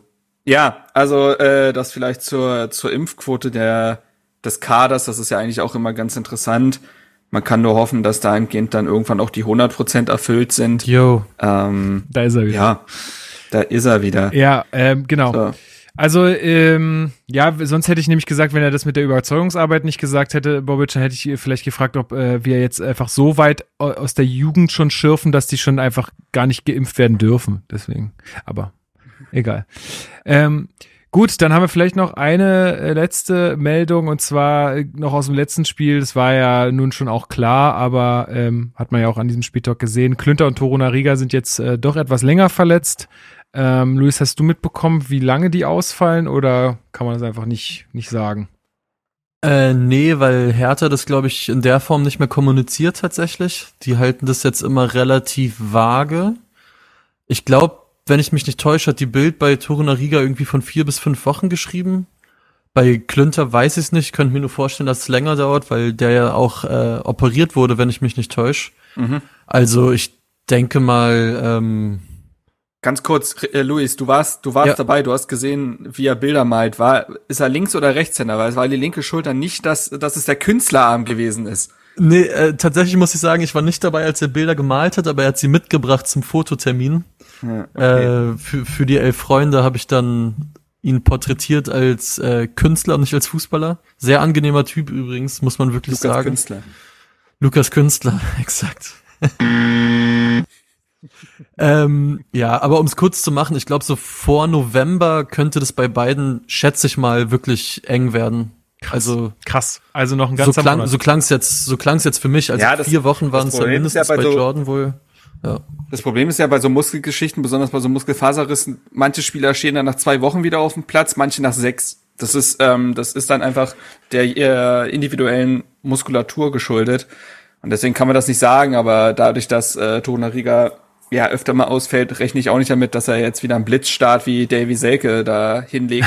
Dementsprechend, ja, ähm, ja naja, gut. Ähm, ich würde mit einem letzten Thema, falls ihr jetzt keins mehr habt, abschließen, nämlich dieses Thema Leihübersicht. Das hatte sich ja jemand auf Discord gewünscht, dass wir da ganz kurz, äh, ich mach's, ich halte es sehr kurz, kurz schauen, wie steht's denn um die Spieler, die Hertha in dieser Saison verliehen hat. Gerne. Gut, fangen wir an bei A, Omar Alderete. Ähm, wurde ja zum FC Valencia ausgeliehen mit einer Kaufoption beziehungsweise einer Kaufpflicht, die aber optional ist, nämlich dann, wenn Valencia das internationale Geschäft erreichen sollte. Ich glaube, sie waren letztes Jahr Zwölfter oder Dreizehnter, schwierig, aber Jetzt haben sie einen sehr guten Saisonstart hingelegt. Nach vier Spielen haben sie zehn Punkte, sind damit auf Platz drei aktuell. Ähm, sogar mit einem Spiel weniger als zum Beispiel Atletico, die nur einen Punkt mehr haben. Also vielleicht steht Alderete bald über Kunja in der Tabelle. Ähm, und Alderete, da läuft's richtig gut. Also von Anfang an Stammspieler, äh, soll bislang wohl auch gut spielen, hat jetzt im letzten Spiel gegen Osasuna sogar sein erstes Tor für äh, Valencia gemacht und ist da absolut gesetzt. Ähm, das heißt, dem geht's dahingehend gut. Ähm, Wäre jetzt in der absoluten Abwehrnot natürlich wieder ein Mann gewesen, den man durchaus hätte gebrauchen können, aber wir haben genug drüber geredet, warum man sich da erstmal zwischenzeitlich getrennt hat. Es hat alles sehr Sinn ergeben. Äh, Dudi Luke Bacchio wurde ja noch äh, kurz vor knapp an den VfL Wolfsburg verliehen. Und das merkt man auch, dass es kurz vor knapp war, weil Stammspieler ist er jetzt wenig überraschend noch nicht. Er findet sich gerade erst ein, hat jetzt äh, erste Joker-Einsätze gehabt in der Liga, aber auch in der Champions League. Und ich glaube, das war auch dementsprechend sein erstes Champions League-Spiel überhaupt. Durfte er mhm. gegen äh, Lille, Lille, die ja auch an ihm dran waren, äh, 30 Minuten spielen. Ja, also dementsprechend da noch nichts Großes zu vermelden. Javairo Derosun, der ist ja zu Girondin Bordeaux verliehen worden ich glaube, auch da gibt es eine Kaufoption. Ich bin mir aber nicht ganz sicher, ich glaube schon. Ähm, der hat jetzt in der ersten Partie, äh, wurde eingewechselt und im letzten Spiel gegen Saint-Etienne hat er von Anfang an gespielt, 64 Minuten beim Sieg, sogar als Mittelstürmer, wird mir hier angezeigt. Ja. Also ganz vorne drin. Das wird dann eher, ich denke mal, ein Kontersystem gewesen sein. Aber ja, dementsprechend, er findet sich so langsam rein. Äh, Edo Löwen äh, wie bekannt zum VfL Wolfsburg verliehen worden, hat äh, in den ersten beiden Spielen gefehlt wegen muskulärer Probleme, hat dann gegen Köln zwölf Minuten gespielt, gegen Hertha, wir haben es mitbekommen, ja komplett gespielt, aber bei seinen Freischüssen beispielsweise nicht allzu viel Glück gehabt, gegen den FC Bayern da, ja, ja, es lief jetzt so semi-gut für Bochum, seien wir ehrlich, 7-0 verloren, ähm, sind sie ein bisschen unter die Räder gekommen, da wurde er für die letzte, ja, fürs letzte Drittel eingewechselt Genau, aber grundsätzlich glaube ich ein Spieler, auf den man setzt. Daishon Redan wurde ja zu Zwolle verliehen. Ähm, Im ersten Spiel gegen Amsterdam, das ist 0 zu 2 verloren gegangen, wenig überraschend. Da durfte er ganze 68 Minuten ran. Im letzten Spiel wird mir hier angezeigt, stand er nicht auf dem Feld oder es ist noch nicht ganz eingetragen, aber genau. Ähm, und dann kommen wir noch zu Arne Meyer, da läuft es bislang auch eher so semi-gut. Am ersten Spieltag gegen Hoffenheim hat er 30 Minuten bekommen. Dann hatte er einen grippalen Effekt. Es hat dementsprechend gegen Frankfurt passen müssen. Hatte dann auch muskuläre Probleme gegen Leverkusen. Hat dann eine Minute danach bekommen äh, gegen Union und fünf Minuten jetzt gegen Gladbach. Er angeblich soll es ja so sein, dass er, damit man ihn fest verpflichten muss, 25 Spiele von Anfang an machen muss, fünf Spiele von 34 sind schon weg und er hat nicht einen Startelf-Einsatz gehabt. Ähm, er findet sich so langsam rein, wenn man es positiv formulieren will. So, das war's auch schon. Ja, cool. Vielen, vielen Dank. Das äh, ist doch gut. La lass uns mal regelmäßig machen. Äh, muss ja, ja jetzt gerne. nicht jedes Mal sein, aber äh, vielleicht so, weiß ich nicht, alle Und paar John Spiele. Cordoba schießt Russland auseinander. Ja, es scheint ja, so. Echt so Spiele, ne? ja. Sieben Spiele, fünf Tore, zwei Vorlagen, das läuft. Auf der anderen Seite, es ist eben auch Russland. Also das, die Gegner sind im Durchschnitt, glaube ich, auch nicht so gut, aber für den läuft's. Schön, schön, schön. Gut, dann würde ich sagen, sind wir mit dem News-Teil durch. War jetzt auch lang genug. Dann kommen wir mal zur yes. Spielanalyse.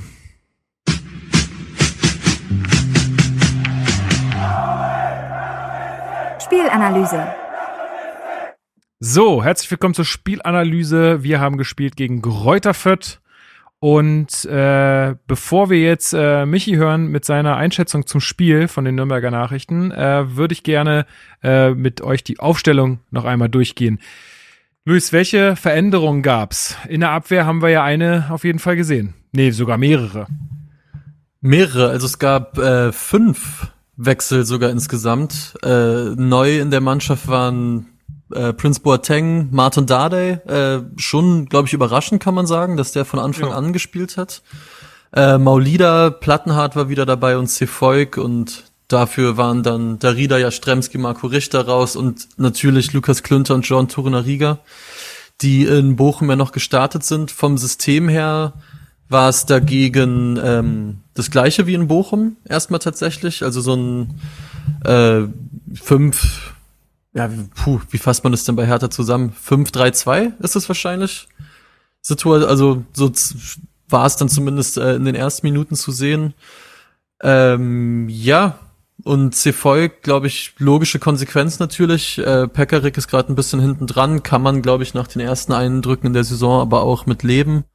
Für Hertha natürlich wahnsinnig wichtig, dass Marton äh, fit geworden ist. Nicht, weil man Linus Gechter nicht zutrauen würde, von Anfang an zu spielen. Ich glaube, da reden wir ja noch drüber. Der hat auch in dem Spiel absolut äh, gezeigt, dass er da mitkicken kann. Aber dann hatte man mit Stark, Boyata und Dardai zumindest für die erste halbe Stunde oder bis wann Boyata raus musste, äh, ein paar gestandene, in Klammern bei Dardai, äh, Innenverteidiger auf dem Platz. Und ja, so hat sich's aufgestellt, genau.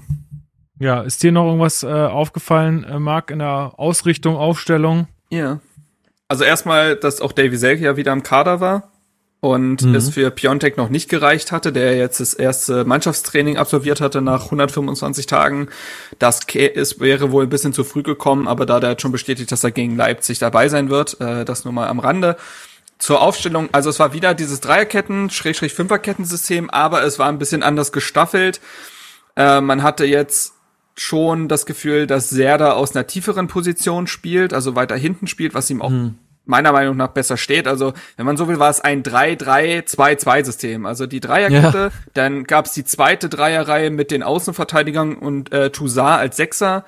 Boateng und Serda haben auf den Achterpositionen gespielt und vorne dann halt Maoli da und Belfodil. Und das war eine etwas andere Ausrichtung als noch gegen Bochum. Wie gesagt, ich glaube, das kam nem Serda insgesamt zugute. Okay, perfekt. Dann würde ich sagen, starten wir mal in die Spielanalyse mit der Einschätzung von Michi von den Nürnberger Nachrichten. Viel Spaß. Tja, was soll man zu diesem Spiel aus Fürther Sicht sagen? Fünfter Spieltag, weiterhin nur ein Punkt, aber die ersten drei Punkte wären wahrscheinlich, das würde auch kein Hertha-Fan bestreiten, durchaus möglich gewesen an diesem Freitagabend. Ja, wenn man das Positive aus diesem Spiel nehmen will aus vierter Sicht, dann kann man zumindest sagen, dass die Mannschaft stabiler stand. Das war ja eines der Ziele vor dieser Partie, dass man nicht zumindest wieder in den ersten 10, 15 Minuten schwimmt und dann möglichst früh das Gegentor kassiert, wie zuletzt so oft. Ja, das hat dann geklappt. Man stand wirklich stabil, was auch daran lag, dass die Hertha jetzt nicht allzu durchschlagende Aktionen nach vorne hatte. Und man hat es auch tatsächlich zum ersten Mal geschafft, nach acht Spielen, denen man immer das 0 zu 1 kassiert hat, mal nicht das 0 zu 1 zu kassieren, sondern sogar nach, glaube 57 Minuten war es, 1-0 in Führung zu gehen. Man hätte jetzt denken können, das gibt eine Mannschaft, die verunsichert ist, Auftrieb. Es sah auch ein bisschen so aus, der Jubel dann nach diesem verwandelten Elfmeter von Branimir Gotha wirkte ein bisschen so, als ob er der Mannschaft womöglich Mut verleihen könnte. Aber es ging ja dann relativ schnell, dass dann nach dieser Ecke das 1 zu 1 gefallen ist. Wenn man das nochmal genauer anschaut, sieht man auch, wie da individuell einfach wieder Fehler passieren, wie Cedric Itten falsch steht und nicht zum Ball kommt, wie Marco Mayhöfer vor dem Hertaner Torschützen nicht wirklich zum Ball kommt, wie schon so oft in dieser Situation. Da steht es 1 zu 1. Und dann, ja, das Sorgenkind Maximilian Bauer beim 2 zu 1 wieder in der Innenverteidigung. Die Frage ist, war er da zu hüftsteif? War wurde er bedrängt? war er zu unsicher. Es war, sah auf jeden Fall sehr blöd aus und leider wie schon mehrmals in der Situation und dieser Saison war äh, Maximilian Bauer an einem Gegentor schuld. Ja, und dann geht's 2 zu 1 aus, was man dann natürlich sagen muss, dass da wirklich am Ende komplett das Aufbäumen gefehlt hat. Es war ja dann noch einige Zeit zu spielen. Aber wirklich viele Chancen sind dabei nicht rausgekommen. Es wirkte auch so, dass für das Offensivspiel, das in der vergangenen Saison so gut war, so offensiv, so ballsicher, davon war einfach überhaupt nichts zu sehen. Es war nach vorne mutlos, ideenlos. Und auch alles viel zu behäbig, also so langsam, wie sie nach vorne gespielt haben. Kein Tempo drin, also da fehlt schon noch an sehr vielen Punkten und wenn ich ehrlich bin, fehlt mir tatsächlich die Fantasie, wie diese Mannschaft so viele Punkte holen soll, dass sie in dieser Liga bleibt. Also man kann natürlich hoffen, dass man noch ein paar Punkte holt und nicht allzu abgeschlagen absteigt, aber dass man wirklich 30 oder 35 Punkte holt, die man braucht, um in dieser Liga zu bleiben, dazu fehlt mir tatsächlich die Fantasie. Dann hat gegen Bielefeld, die wirklich nicht gut waren, einen Punkt geholt und jetzt gegen eine Hertha, die ebenfalls ersatzgeschwächt war und auch nicht tatsächlich so zwingend war, dann sogar verloren. Jetzt hat man eben fünf Spiele, einen Punkt, ein Torverhältnis von 3 zu 13 und jetzt kommt am kommenden Freitag der große FC Bayern nach Fürth. Da wird es wahrscheinlich auch nicht viel zu holen geben und dann äh, wird es schon relativ spannend dann gegen den VfL Bochum beim Heimspiel danach, denn da muss wohl dann wohl der erste Sieg gelingen, weil ansonsten könnte die Stimmung in Fürth schon mal umschlagen. Bis dahin, Glückwunsch an die Hertha zum Erfolg und alles Gute für euch. Ciao, ciao. Vielen, vielen Dank, Michi. Auch alles Gute für dich. Ähm, und vielen Dank für deine Einschätzung. Ähm, ja, für Fürth äh, wird das Eis immer, immer dünner. Äh, also er hat grad, jetzt gerade gesagt, die Zahlen sehen echt nicht gut aus. Ich habe das Spiel ja am Freitagabend nicht live sehen können, deswegen habe ich mir das äh, gestern und heute nochmal im Real Life gegeben. Also nicht zweimal, weil so geil war es dann auch wieder nicht, sondern die erste Halbzeit. Halbzeit zweimal geguckt. Die, die erste, ich äh, auch, ja. Die erste Halbzeit gestern, die zweite Halbzeit äh, heute. Ich habe im Vorfeld gefragt euch beide, ob ich mir die erste Halbzeit wirklich noch mhm. geben sollte. Äh, Marc meinte, ja, es, also es ist schon ganz gut, natürlich immer alles zu sehen, klar. Und ich glaube, dass es in dem Fall auch so war, weil der Unterschied ja dann doch spürbar war. Kommen wir später noch zu. Luis, mhm. welche Szenen äh, aus der ersten Halbzeit sind denn für dich ähm, prägnant gewesen, beziehungsweise was, was würdest du hier nochmal herausstellen wollen? Ja, sehr wenige, um es schon mal vorwegzuschicken. Äh, ich weiß noch, wie ich mit meinem Kumpel dann der Osko stand und so nach zwölf Minuten haben wir dann auch gesagt, hey, krass, jetzt sind einfach schon wieder zwölf Minuten rum und passiert das Original gar nichts. Im Gegenteil, ich fand das sogar Fürth, ohne dass jetzt äh, Hertha massiv unter Druck stand und Fürth da ein Feuerwerk abgebrannt hätte, aber ich fand Fürth war in den ersten 15 Minuten fast schon spielbestimmender sogar. Also Hertha stand da schon sehr, sehr tief, hatte große Probleme damit, wie auch über lange Phasen des Spiels in Bochum ja, einfach mal drei Pässe an den Mann zu kriegen und den Ball ein bisschen laufen zu lassen. Äh, ich glaube, besser wurde es dann, nachdem Suat Serda die erste Chance hatte. Das war ja eigentlich auch so die richtige erste Szene des Spiels in der 16. Minute, wenn ich mich nicht täusche, wo man einfach ähm, ganz klar auch sieht, was sein Auftrag ist in diesem System und was er auch einfach verdammt gut kann. Und zwar, wenn er einmal einen Ball kriegt, sich aufdrehen kann, dann hat er 15 Meter Raum und kann aufs Tor zu laufen, dann macht er das halt richtig gut und wäre fast so eine Kopie von dem 1-0 äh, mhm. geworden, was er in Bochum geschossen ja. hat, den schießt er halt knapp vorbei am Pfosten.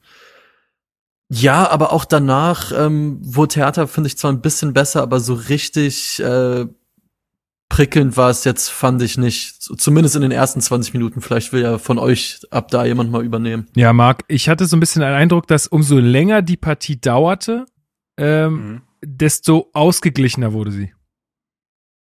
In der ersten Halbzeit.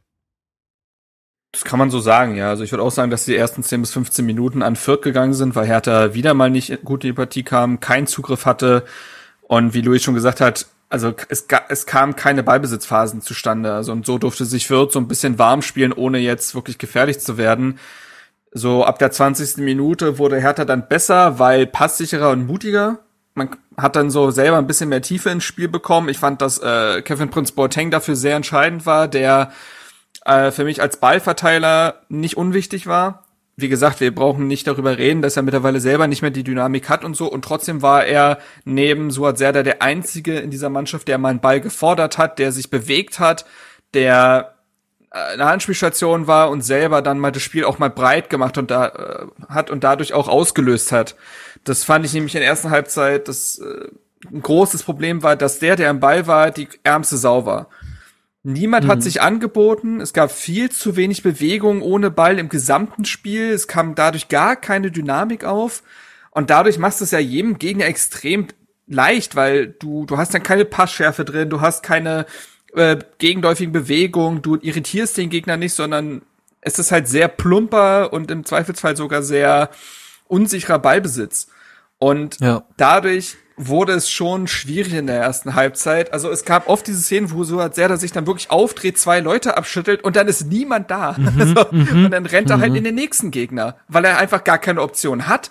Und ähm, ich finde dann so ab der so Richtung 30. Minute war es dann so, dass Hertha also es gab immer wieder diese kleinen Momente, in denen man das Gefühl hatte, dass offensiv was gehen könnte, aber es war immer das eine und zwar Stückwerk.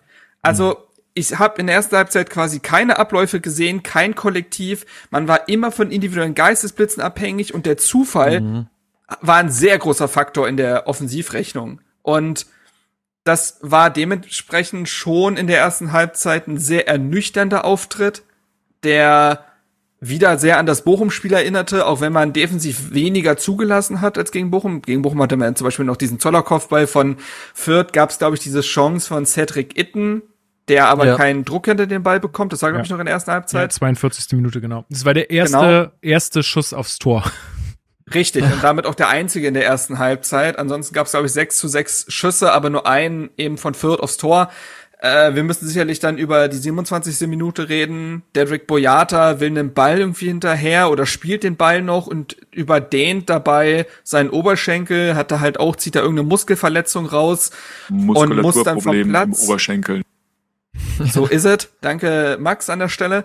Ähm, das ist natürlich wahnsinnig bitter. Das hat man auch ihm angesehen, dass der sich maßlos geärgert hat und richtig traurig war darüber, dass es jetzt wieder passiert ist, weil, naja, er ist der Kapitän und er will natürlich auch spielen und jetzt ist die nächste Geschichte, fällt für Wochen jetzt auch aus und das ist halt bitter.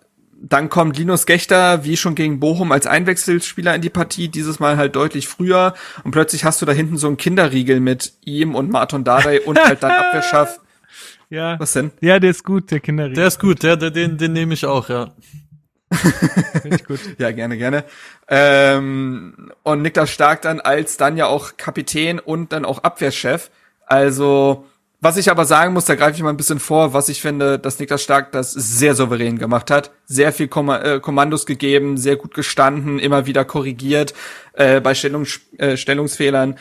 Und das ist natürlich extrem bitter, weil du hast mit, wir haben letzte Woche schon über Toroloria gesprochen und jetzt sprechen wir über Boyata. Beide sind schwierig einzuplanen, weil sie jeweils sehr oft ausfallen. So, nicht für sechs Monate, aber immer wieder für so ein paar Wochen, immer wieder sind sie raus, immer wieder muss man umstellen und besonders für eine Mannschaft wie Hertha, die sich im Findungsmodus befindet, ist das natürlich jedes Mal ein herber Rückschlag, besonders wenn wir über den Kapitän sprechen in dem Fall.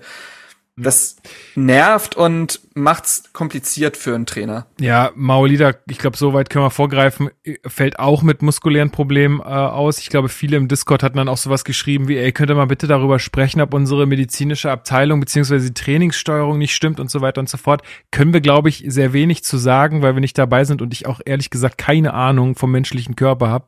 Aber ähm, die, das ist äh, eine generell erstmal gute Aussage.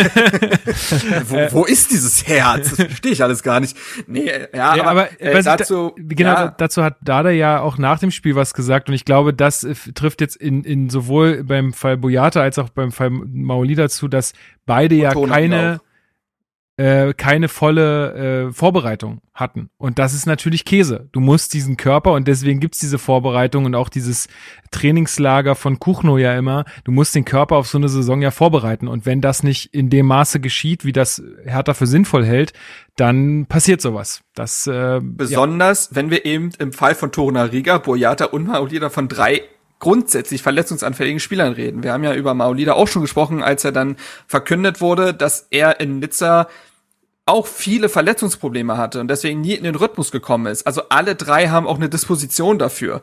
Und das kickt dann in dem Moment natürlich rein und ist natürlich problematisch. Also das Problem ist immer bei dieser Sicht auf die Fitnessabteilung, dass du das nie im Vergleich siehst. Also, wie soll ich das also erklären? Eine Muskelverletzung passiert und der Gedanke des Umfelds ist, naja, das muss ja in der Training, das muss ja in der Fitnessabteilung liegen, weil die ist dafür zuständig. Und das passiert ja nur uns. Aber mhm. ich habe jetzt keine Tabelle im Vergleich, die mir anzeigt, wie viele Muskelverletzungen es beim FC Augsburg, Borussia Dortmund um VfL Bochum gibt. Sprich, das glaube ich hat die, dieses Päckchen hat jede Mannschaft zu tragen im Profifußball, weil die Belastung so groß ist, weil Spieler verletzungsanfällig sind. Und deswegen tue ich mich auch schwer, da jetzt irgendwie den Stab über Herthas Fitnessabteilung zu brechen. Das wollte er da auch wirklich nicht zulassen. Und wie gesagt, die drei Beispiele mit den Muskelverletzungen sind eben drei sehr gute, weil diese drei Spieler ohnehin dahingehend anfällig sind. Ja, genau. Ich glaube, äh, ja, mehr können wir dazu nicht sagen. Äh, eine Situation ist mir noch äh, aufgefallen und zwar äh, 39. Minute eine Flanke durch Seefolk auf äh, Maulida. Mhm und der hm. kommt nicht mehr ganz an den Ball. Zugegeben war auch echt schwer, äh, aber das war auch noch eine ganz gute Gelegenheit für uns.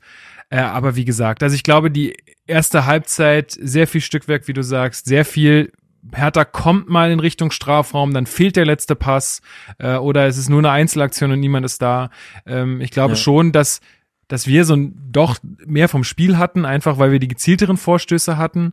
Ähm, ja, aber so geht's dann in die. Aber es ja es fehlte einmal mehr halt eben die Abstimmung. Ne? Also jemand schrieb es auch, wenn das eher po polemisch klingt, das wirkte mal wieder so, wie als ob die sich vorm äh, Spiel kurzzeitig getroffen hätten und gedacht hätten, ja, lass, lass uns doch zusammen kicken.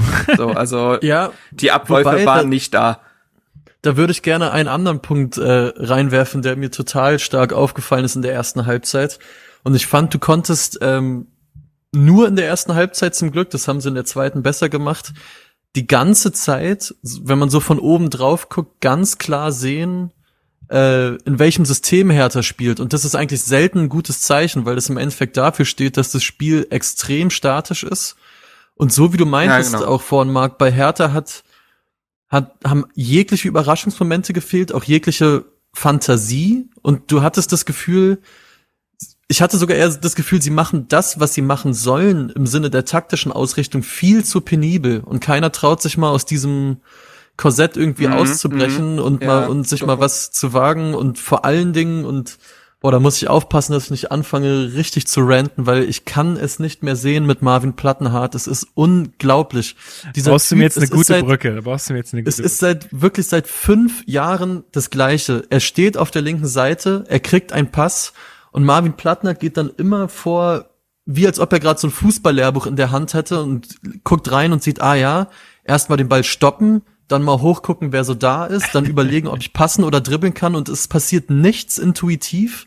Es passiert nichts anders, als es mal, als es mal immer machen würde. Es ist immer das Gleiche. Marvin Plattner ist wirklich die Berechenbarkeit in Person und war für mich deswegen so symbolkräftig auch für diesen ersten Durchgang. Und ich war wirklich froh, als ich gesehen habe, okay, ja, Stremski kommt und um da auch vorauszugreifen, ich finde, der hat, war ein glasklares Upgrade gegenüber Marvin Plattenhardt und da das war ist ich ein Satz für die Ewigkeit, oder? ja, aber es ist so. Ja, es ist, ja aber naja, ja, ja, aber es ist, ich sehe es ja genauso wie du. Rein objektiv war ja, Dennis ja, Jaschemski ja, deutlich meinst, aktiver. Aber es ist einfach krass, diese gegenläufige Bewegung, dass du mit Dennis jemanden hast, der eigentlich gar nicht mehr eine Rolle für den Profikader gespielt hat und seien wir ehrlich, auch weiterhin ein Gewinner der mh, mm, suboptimalen Kaderplanung ist.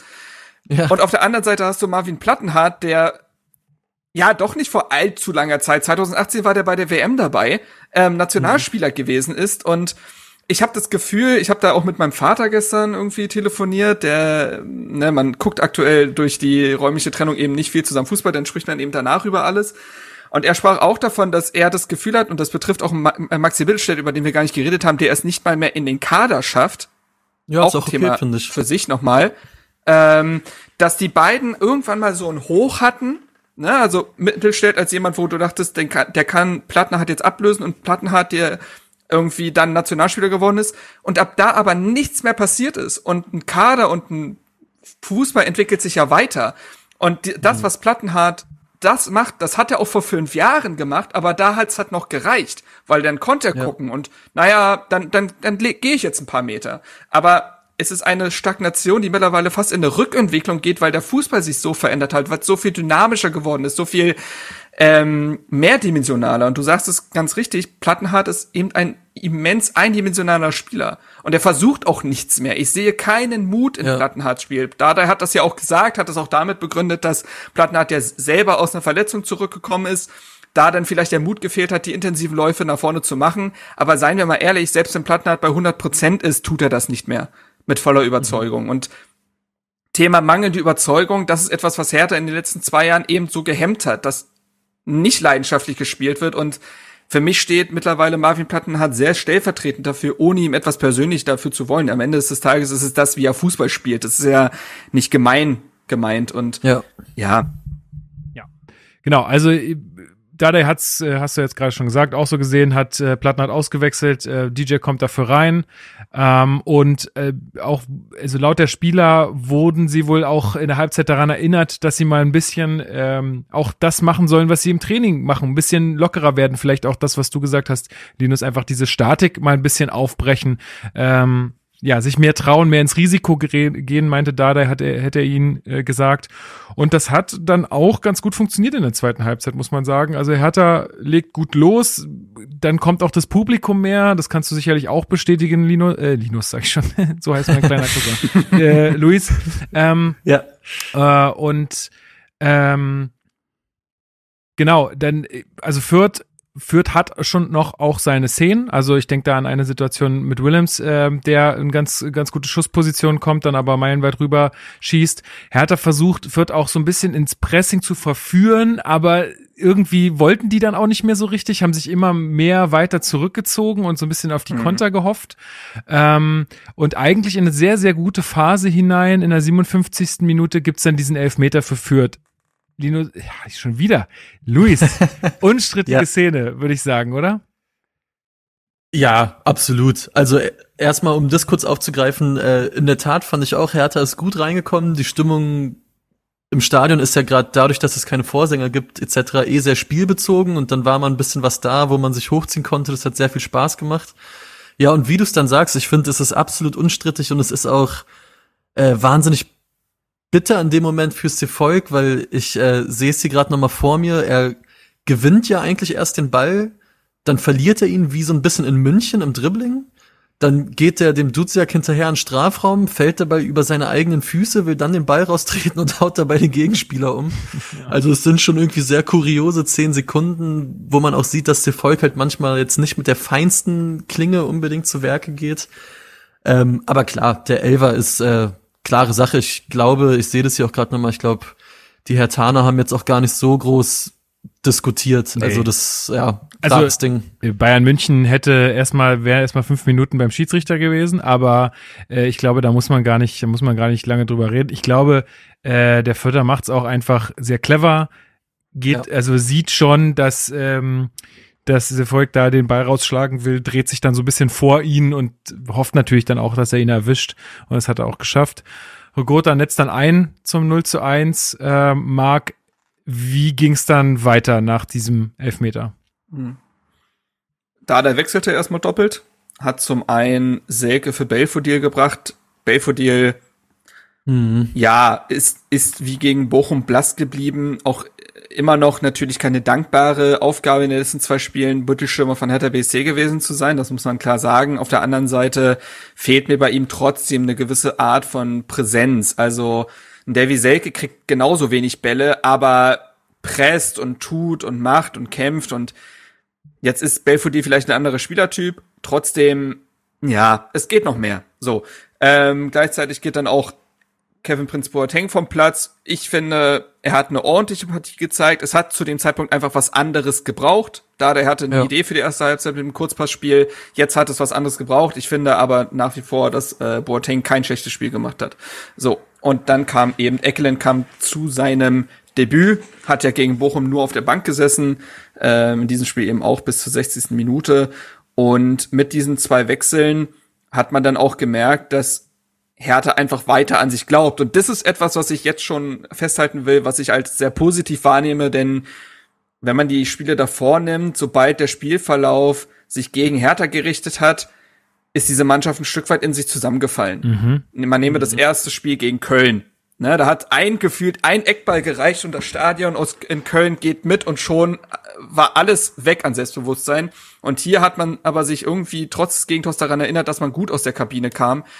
Es gab dann diese allererste Szene von Eckelenkamp noch vor seinem Tor, wo Hertha mhm. nach vorne stürmt und er den Ball, äh, er spielt halt mit und ähm, spielt den Ball in den freien Raum zu Selke, der dann aber ja in so einem Getummel dann halt nicht richtig zum Schuss kommt. Ich glaube, es war noch vor dem Tor, ne? Ja. Das war direkt vor dem Tor. Dadurch ist dann die Ecke genau. resultiert daraus ja, perfekt, genau, genau, ja. genau. So, also das war schon die erste Szene, wo man rein fußballerisch schon mal sehen konnte, oh, Eckelenkamp, ne? Vielleicht kann man ja. mal kombinieren. Ähm, so, und ähm, diese Ecke resultiert ja dann im 1 zu 1 und es wurde schon oft zitiert, 87 Sekunden hat Eckelenkamp gebraucht, um sich dann äh, im Spiel, ähm, ja, im Spielbogen zu verewigen. Äh, also der Witz lag nahe, hau he, euer Jürgen. äh, ja. der, der musste sein. Ähm, ja, also aus vierter Sicht natürlich, ja, also so ein Standardtor darfst du eigentlich nicht kassieren. Ganz komisch, wie sich da der Vierter äh, im Duell mit Ecklenkamp verhält und dann beim letztendlichen äh, Hochsteigen gar nicht mehr richtig am Mann ist, sondern da auf Wadenhöhe irgendwie ist. Ähm, Ecklenkamp steht wiederum perfekt. Da, Dardai, Martin Dardai hatte die Ecke hineingeschlagen, hat dann damit auch seinen Assist äh, drin. Übrigens auch dahingehend, Martin Dardais Standards weiterhin deutlich besser als die von Marvin Plattenhardt. Auch wenn da auch nicht alle reinsegeln, aber im Zweifelsfall nehme ich die. Und ja, also eine wunderschöne Szene einfach, ne? Ja. Also der ja. Junge kommt rein und kann sofort dieses Stadion für sich gewinnen. Das ist eine wunderbare Szene gewesen und hat Hertha natürlich dann, wenn du sofort die Antwort findest aufs äh, Gegentor, das bestärkt dich natürlich und du hast dann einfach gemerkt, dass Hertha in, die, äh, in den Minuten danach so ein richtiges Momentum kreiert. Also dieses Stadion ging dann mit. Äh, Luis hat's gesagt, das war dann sehr spielbezogen die Stimmung, aber in dem Fall natürlich total richtig, dass dann jede Szene wird dann beklatscht und man geht man mhm. attackiert und man drückt und man presst und man versucht Dinge und ähm, ist massiv im Zweikampf und das äh, muss man sagen, hat Hertha daraufhin, daraufhin sehr gut geschafft. All die Eigenschaften, die so ein bisschen im ersten Durchgang gefehlt haben, waren dann da. Man hat dieses dann 2 zu 1, zu dem wir dann ja auch noch kommen, wirklich erzwungen durch ständiges Drücken und Anstürmen und diese Überzeugung war einfach da und das war eine klare Leistungssteigerung ja. im Vergleich zum ersten Durchgang. Ja, ich möchte aber trotzdem, ja, ganz kurz nur, äh, ich ja, hole ich ja, gleich ja. mit rein. Ähm, ich möchte aber trotzdem sagen, Minus. dass mir schon auch, ich muss mir, äh, mir ist schon auch aufgefallen, dass äh, Fürth schon auch immer mal wieder Szenen bekommen hat,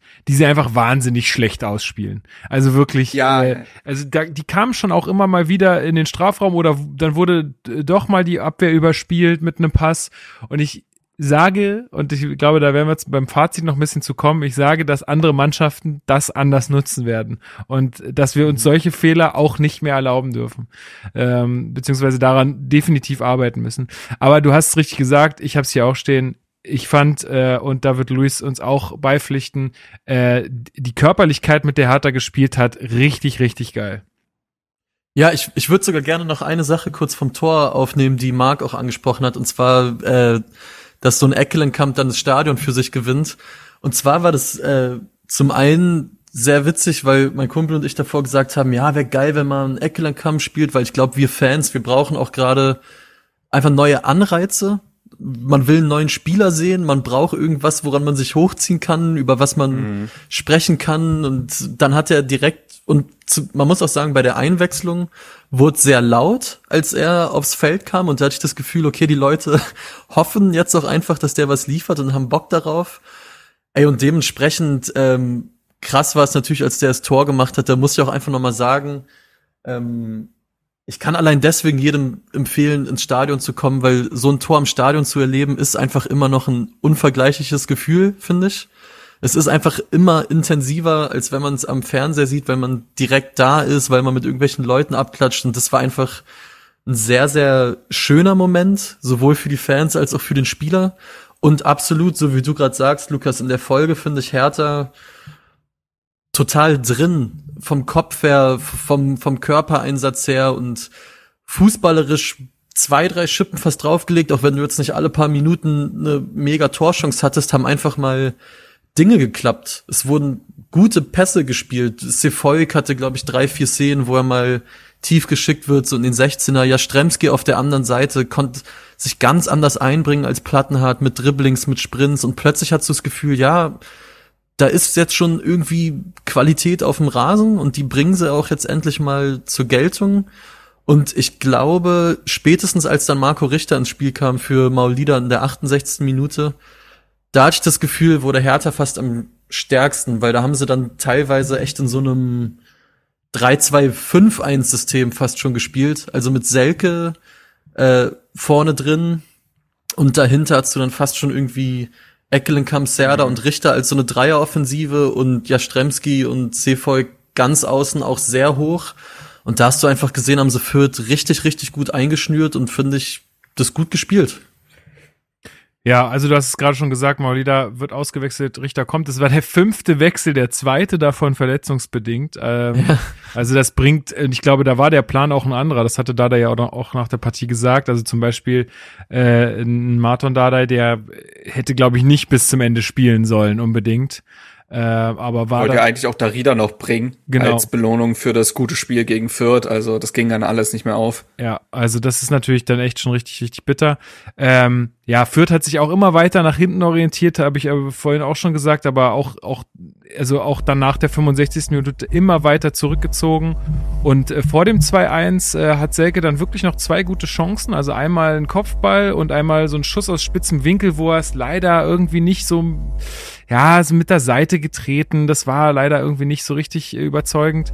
Ähm, aber, aber eine einstudierte Standardvariante, ne? Ja. Also mhm. der Ball ja. von Richter auf den sich lösenden Selke, das war auch mal, also wir lechzen ja aktuell auch danach nach Szenen, wo man sich denkt, ah ja, das wurde im Training genauso gemacht, das ist einstudiert, das ist sicher. Äh, wie gesagt, wir haben im ersten, Ab äh, im ersten Durchgang ja quasi keine Abläufe gesehen, also solche Szenen werden ja trotzdem wohlwollend ähm, verzeichnet. Ja, genau. Und dann kommt's äh, schon zum angesprochenen 2 zu 1 Eigentor von Bauer was äh, natürlich, also Eigentore fallen ja immer irgendwie äh, ein bisschen blöd, aber Luis hat es ja schon gesagt, wir haben es einfach erzwungen. Ja, ähm, also ich glaube, das aller, allerschönste an dem Tor ist, wie Richter diese Flanke, also boah, diesen, boah. Ball annimmt, der zu ihm raus wiederkommt. Ich weiß gar nicht, wer ihn da nach außen passt. Ich glaube, stark war es tatsächlich. Stark, das war, ja. das muss man auch sagen, dass das auch sehr spielintelligent in der Szene war, in dem Getummel, den nochmal da rauszuschicken überhaupt. Ja. Ähm, Finde ich auch, sollte erwähnt werden. Ja, und dann nimmt er den äh, richtig schön an und äh, flankt den dann wieder nach innen, auch gefährlich einfach. Also so also, ja, ja, ja, ja. Das war wirklich einfach ein guter Ball nach innen. Ähm, ich wollte vorhin übrigens noch sagen, hier von wegen Marton Dardai auf Eckelenkamp und Tor äh, bei der Ecke, könnt ihr euch noch an die Zeiten erinnern, als wir keine Standardtore geschossen haben? Ja, natürlich. die Saison das ist, ist so umgedreht. Ja. Ähm, ja, also äh, ja, und dann rutscht da irgendwie Eckelingkamp rein. Also irgendwie, ja, gibt's da Abstimmungsprobleme und der Ball kullert dann über die Linie. Aber ich glaube, das ist nicht unverdient, äh, oder Luis? Nee, absolut nicht. Also es war ein, ein schönes Gefühl, dass man mal wieder das Gefühl hatte, äh, dass ein Tor an der Luft liegt einfach und dass Hertha das wirklich erzwingt. Und wie du auch schon sagst, die Flanke von Richter richtig stark. Also da muss eigentlich ein Stürmer fast stehen und den einfach äh, nur noch reindrücken. Und äh, absolut logisch nach dem Spielverlauf. Dass es dann fällt, wie es fällt, ist sicherlich irgendwo glücklich, aber auch, ähm, ja, war der Fußballgott mal auf Herthas Seite, nimmt man dann auch mal, dass so ein Ding dann irgendwie über die Linie rollt. Ja. Ja. Die Szene wollte ich noch erwähnen, vor dem äh, Tor tatsächlich, die ähm, die muss schon nochmal Erwähnung finden und zwar eine wunderbare Defensivaktion von Seefolk, die auch nochmal sein Spiel, glaube ich, gut beschrieben hat. In der 73. wird ja Abiyama mit einem langen Ball geschickt.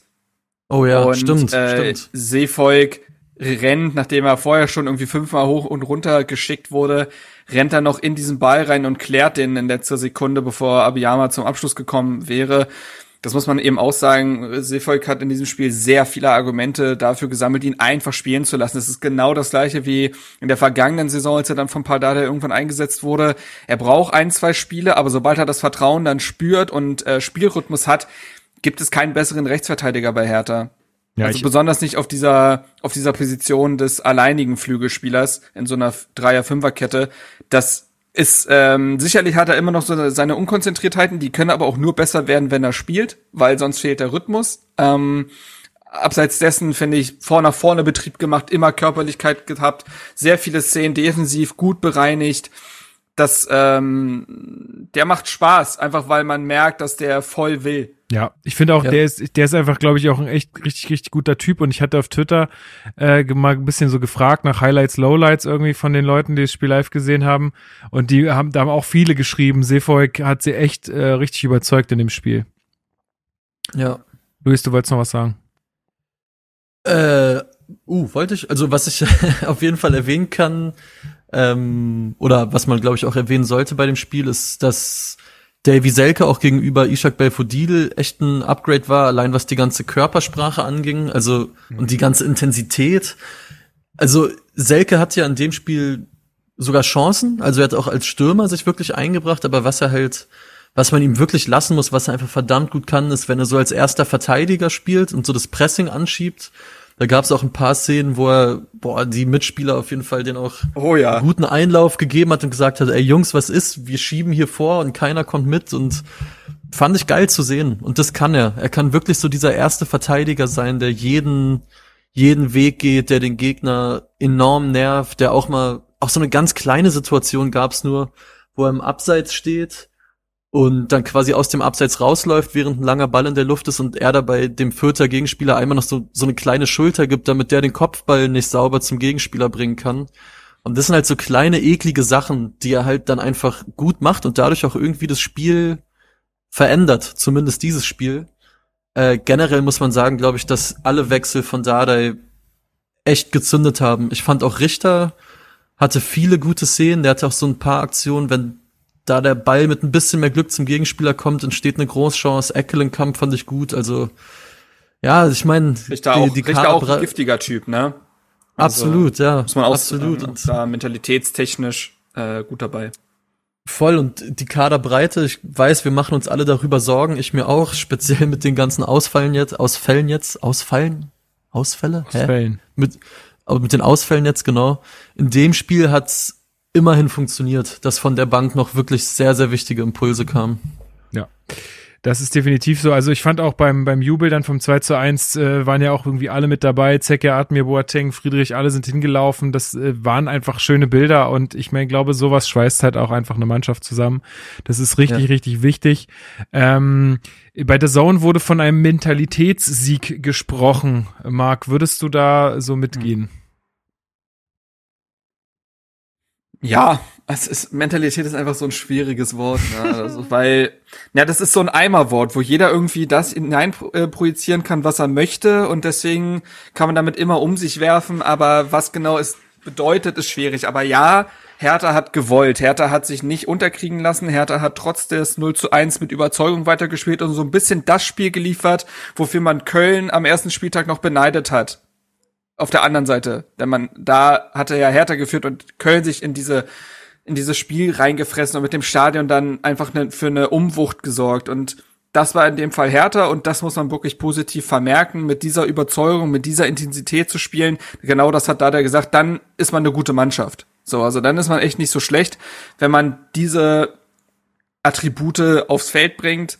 Ähm, da er ja selber noch mit der, in der 88. Minute dann die gelbe Karte bekommen, der und er war nicht so weit weg von der gelb-roten, glaube ich. Nee, nee also, man, da musste schon von, von Arne Friedrich ein, eingefangen werden. Es gab auch sicherlich Anlass, also die genaue Szene, die wollte er da der auch nicht mehr sch sch äh, schildern, hat ja sich danach auch entschuldigt. Trotzdem hat Tobias Stieler mit seiner Zweikampfbewertung teilweise schon für Fragezeichen, glaube ich, gesorgt es gab auch so eine Szene, wo Richter gefault wird und dann kriegt er den Freischuss aber nicht und ach, ganz komische Szenen, aber naja, auf jeden Fall, das ist, glaube ich, dann die Intensität gewesen, auch dieser Mannschaftsgeist, der ja wieder neu entstehen muss mit dieser wieder neu zusammengestellten Mannschaft. Auch dieser war zu spüren. Also, ich fand, dass Hertha gegen Bochum und auch gegen Fürth hatte das Spiel, und wenn, auch wenn das ein hartes Wort ist, es hatte keine Seele. Hm. Das hat, irgendwie haben sie halt gespielt aber ohne Esprit, ohne Überzeugung, nichts war da.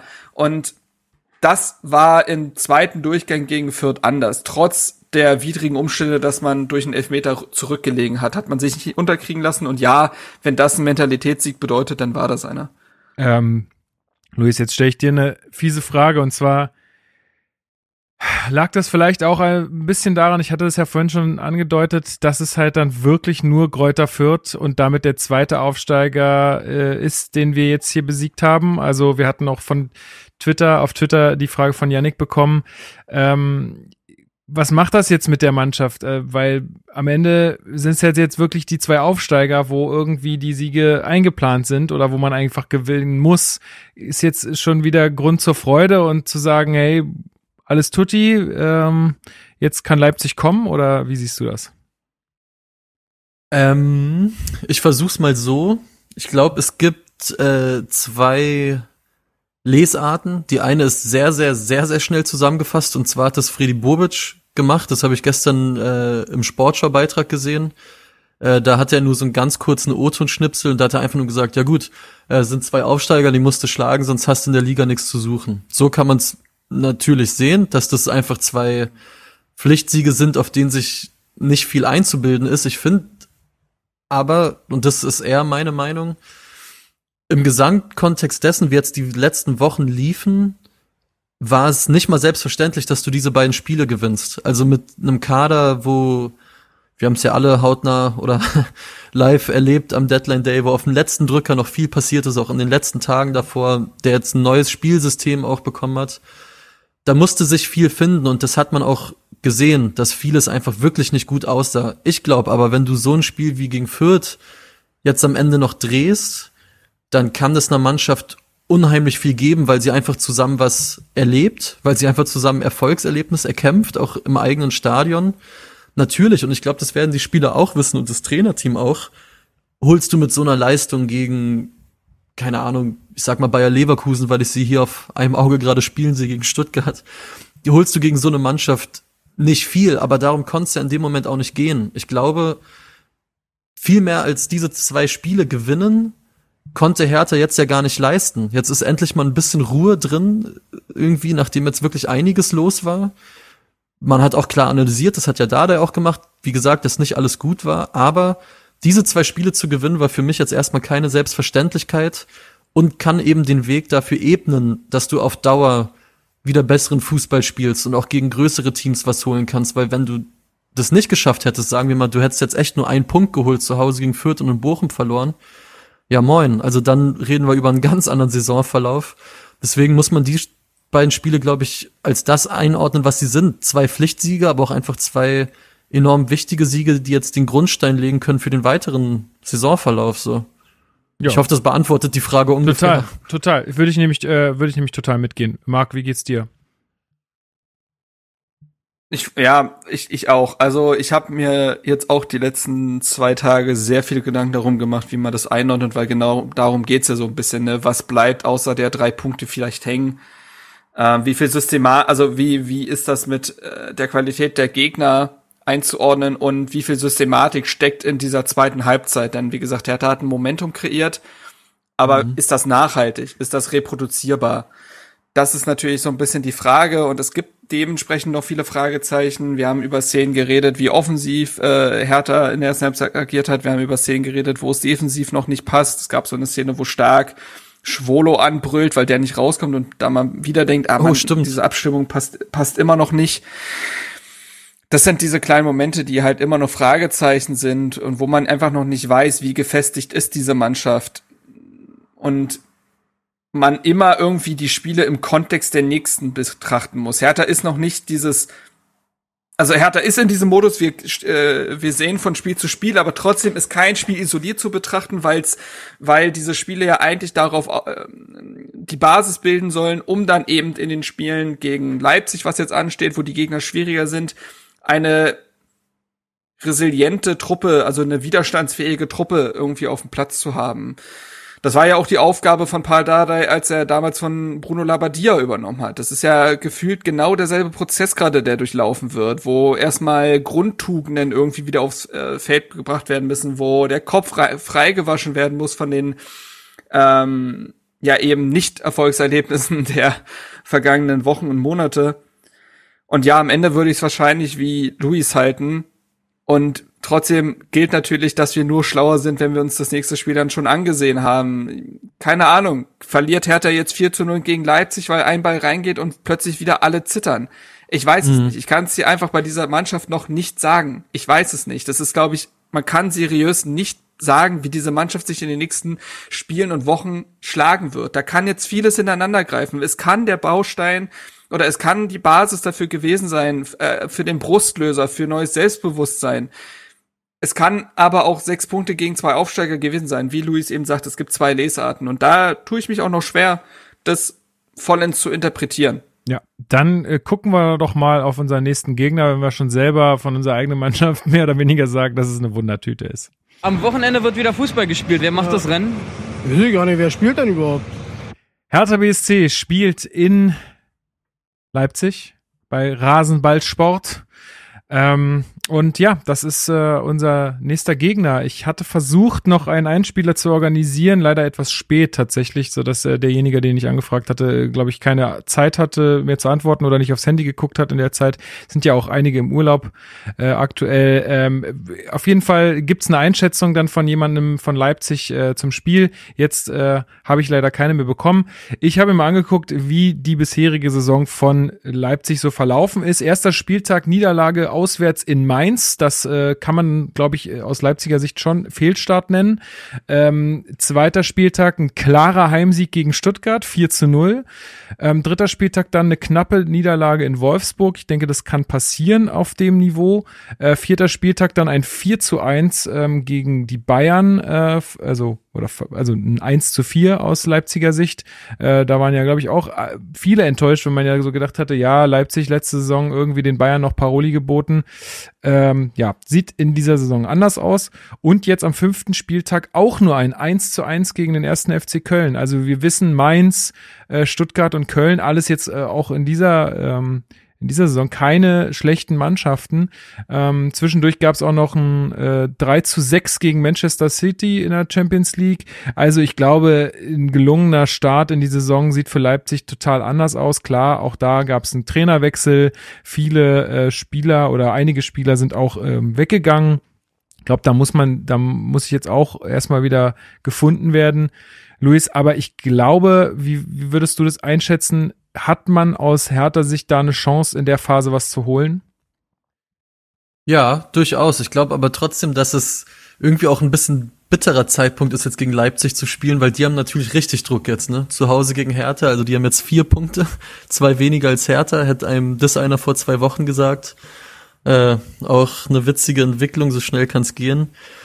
Klar, ich meine, Leipzig muss Hertha zu Hause schlagen. So, Leipzig muss vor allen Dingen auch mal ein konstantes Spiel zeigen, in dem ein bisschen klarer wird, was Jesse Marsch da so ganz genau vorhat, weil in den paar Minuten, die ich Leipzig live gesehen habe, so viel war es jetzt auch nicht, was ein bisschen konfus. Man hat auch das Gefühl, André Silva, der in Frankfurt letztes Jahr überragend war, hängt da noch sehr viel in der Luft, ist ein bisschen unglücklich, aber du, ich glaube, wenn Hertha Dardai Fußball spielt. Und ich glaube, das ist in dem Spiel echt nicht so verkehrt, dass du wirklich gut stehst und guckst mal, dass du vorne vielleicht mal einen Konter läufst.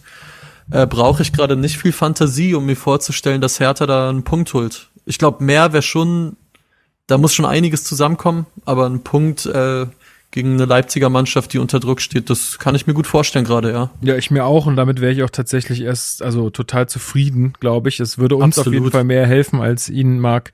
Wie schätzt du Leipzig gerade ein äh, und wie glaubst du, äh, kommen wir da raus? Ja, Luis hat schon gesagt, Leipzig ist in so einer Findungsphase. Ähm, da, na, sie haben mit Nagelsmann, Upamecano und Sabitzer. Ähm, Sabitzer eine extreme Achse verloren. Ähm, so an den, an den Hauptkonkurrenten, was auch nochmal ein bisschen das Kräfteverhältnis in dieser Liga widerspiegelt, aber anderes Thema. Ähm, ja, Leipzig ist noch sehr launisch. Ähm, man, man weiß schon, wo Jesse Marsch hin will. Das soll schon wieder dieser klassische Rangnick RB Pressing Fußball sein, wovon man sich ja eigentlich unter Nagelsmann gelöst hatte. Nagelsmann hatte dann Ballbesitzelemente eingeführt. Das äh, ist jetzt nicht mehr so gefragt. Jetzt will man wieder erbarmungslos drücken. Ähm, aber es greift noch nicht viel zusammen. Es ist hinten vor allem noch, gibt's größere Probleme. Ähm, also gibt's viele Unordnungen und so weiter. Und man hat sich einfach, wie gesagt, noch nicht gefunden. Aber das kennt man aus Berlin ja sehr gut. Dementsprechend, ja, kann man das vielleicht auch nachempfinden. Ähm, die Partie schwierig irgendwie. Ich glaube, das ist, äh, ist es tatsächlich, ist eine Komponente einfach die Tagesform von Leipzig. Wenn die die mhm. Tagesform erreichen wie gegen den VfB Stuttgart, dann hat Hertha an dem Tag dann nichts zu holen. Und wenn sie die Tagesform der letzten Spieler haben, dann ist was möglich. Also das ist eine Komponente, die Hertha nicht beeinflussen kann. Wie kommt Leipzig an dem Tag an? Und das andere ist natürlich, wie Hertha auftritt. Und ja, Luis hat schon gesagt, wenn man da so sein Dardai-Fußball spielt, wenn man diese Elemente auch mitnimmt, wie es jetzt gegen Fürth, dass man körperlich sein muss, dass man giftig sein muss, dass man aus jeder Situation 100% rausziehen muss, dass man Bewegung mit und gegen den Ball braucht und so weiter, dann geht vielleicht was. Die Mannschaft ist natürlich jetzt schon wieder personell gebeutelt, ne? Also Torunariga, Boyata, Klünter, allesamt raus, Maolida raus. Das ist allein defensiv schon jetzt eine Aufgabe, weil wie stellst du es jetzt an? Sagst du, okay, Gechter, du bist jetzt unser Mann mhm. erstmal, weil wir die Dreierkette weiterspielen wollen, oder sagst du dir, boah, den kannst du jetzt eigentlich nicht so verheizen. Wir müssen auf Viererkette wechseln, dann ist es wieder ein System wechselt und so weiter. Also da sind noch viele Fragezeichen. Äh, wenn Hertha aber tatsächlich den Schwung aus der zweiten Halbzeit gegen Fürth mitnehmen sollte, auch was individuelle Sachen angeht, dass ein Eckland-Kampf vielleicht mit, äh, wieder tolle Szenen zeigt, dass ein Serda so stark ist wie im letzten Spiel, dann geht was. Aber es sind viele Wenns und Konjunktivs auch dementsprechend schwierig. Ja, aber es ist nicht unmöglich, das, das ist wichtig. Nee, genau. Ich glaube auch, dass, äh, das hatte ich äh, mir auch aufgeschrieben, dass wenn man das Gesicht aus der zweiten Hälfte zeigt und man jetzt nicht irgendwie denkt, ah, zweimal hintereinander gewonnen, jetzt könnte alle kommen, ähm, dann, ähm, dann, dann. Wäre man aber auch wirklich schön blöd nach den Auftritten. ja, aber wie oft haben wir es denn erlebt? Es ist ja leider. Also ich, also ich gebe mich da, also wer da so illusioniert jetzt in den nächsten Wochen rennt, mit dann danach auf Freiburg, Frankfurt, Gladbach, dann weiß ich, dem weiß ich dann auch nicht mehr zu helfen. Also. Ja. Nee, also deswegen, aber ich glaube auch, ich glaube auch, was, da ist was drin. Ähm, wir müssen es einfach nur konzentriert äh, und ja, ernsthaft bestreiten. Gut, haben wir es damit für die Folge? Was glaubt ihr? Wir haben es damit. Sehr schön, das sehr klingt schön. doch so. Ich hatte dir letztes, äh, letztes Mal versprochen, äh, Marc, du darfst heute auch noch mal einen Song auf die Playlist setzen. Ach, scheiße. Ja, so, jetzt ist er nicht vorbereitet, oder was? oh. Sollen wir es nochmal verschieben? Wir es nochmal verschieben? Ist ja schon nächste Moderier erstmal weiter und eventuell finde ich noch was. Na gut, okay, dann äh, sage ich auf jeden Fall erstmal allen ZuhörerInnen vielen, vielen Dank äh, für euer ähm, Ohr. Jede Woche ähm, super nette Nachrichten auch wieder auf Discord aufgetaucht, äh, dass äh, einfach wirklich äh, unser Podcast hier irgendwie schon zur, zur Wochengestaltung dazugehört, dass äh, man Montag oder Dienstag äh, irgendwie entweder beim Sport ist oder mit den Hunden draußen und dann wird immer Hertha Base gehört. Das äh, es rührt mich wirklich sehr und äh, ich freue mich. Äh, kommt alle auf den Discord-Server. Ähm, da ist wirklich jeder willkommen, ähm, der gerne Bock auf Austausch hat. Ähm, ja, also Adresse und so findet ihr alles äh, über die sozialen Medien und auch hier in der Folgenbeschreibung und ist auch wirklich jetzt von der Anmeldung her äh, nicht besonders schwer. Also habt da keine Scheu, kommt da gerne rein.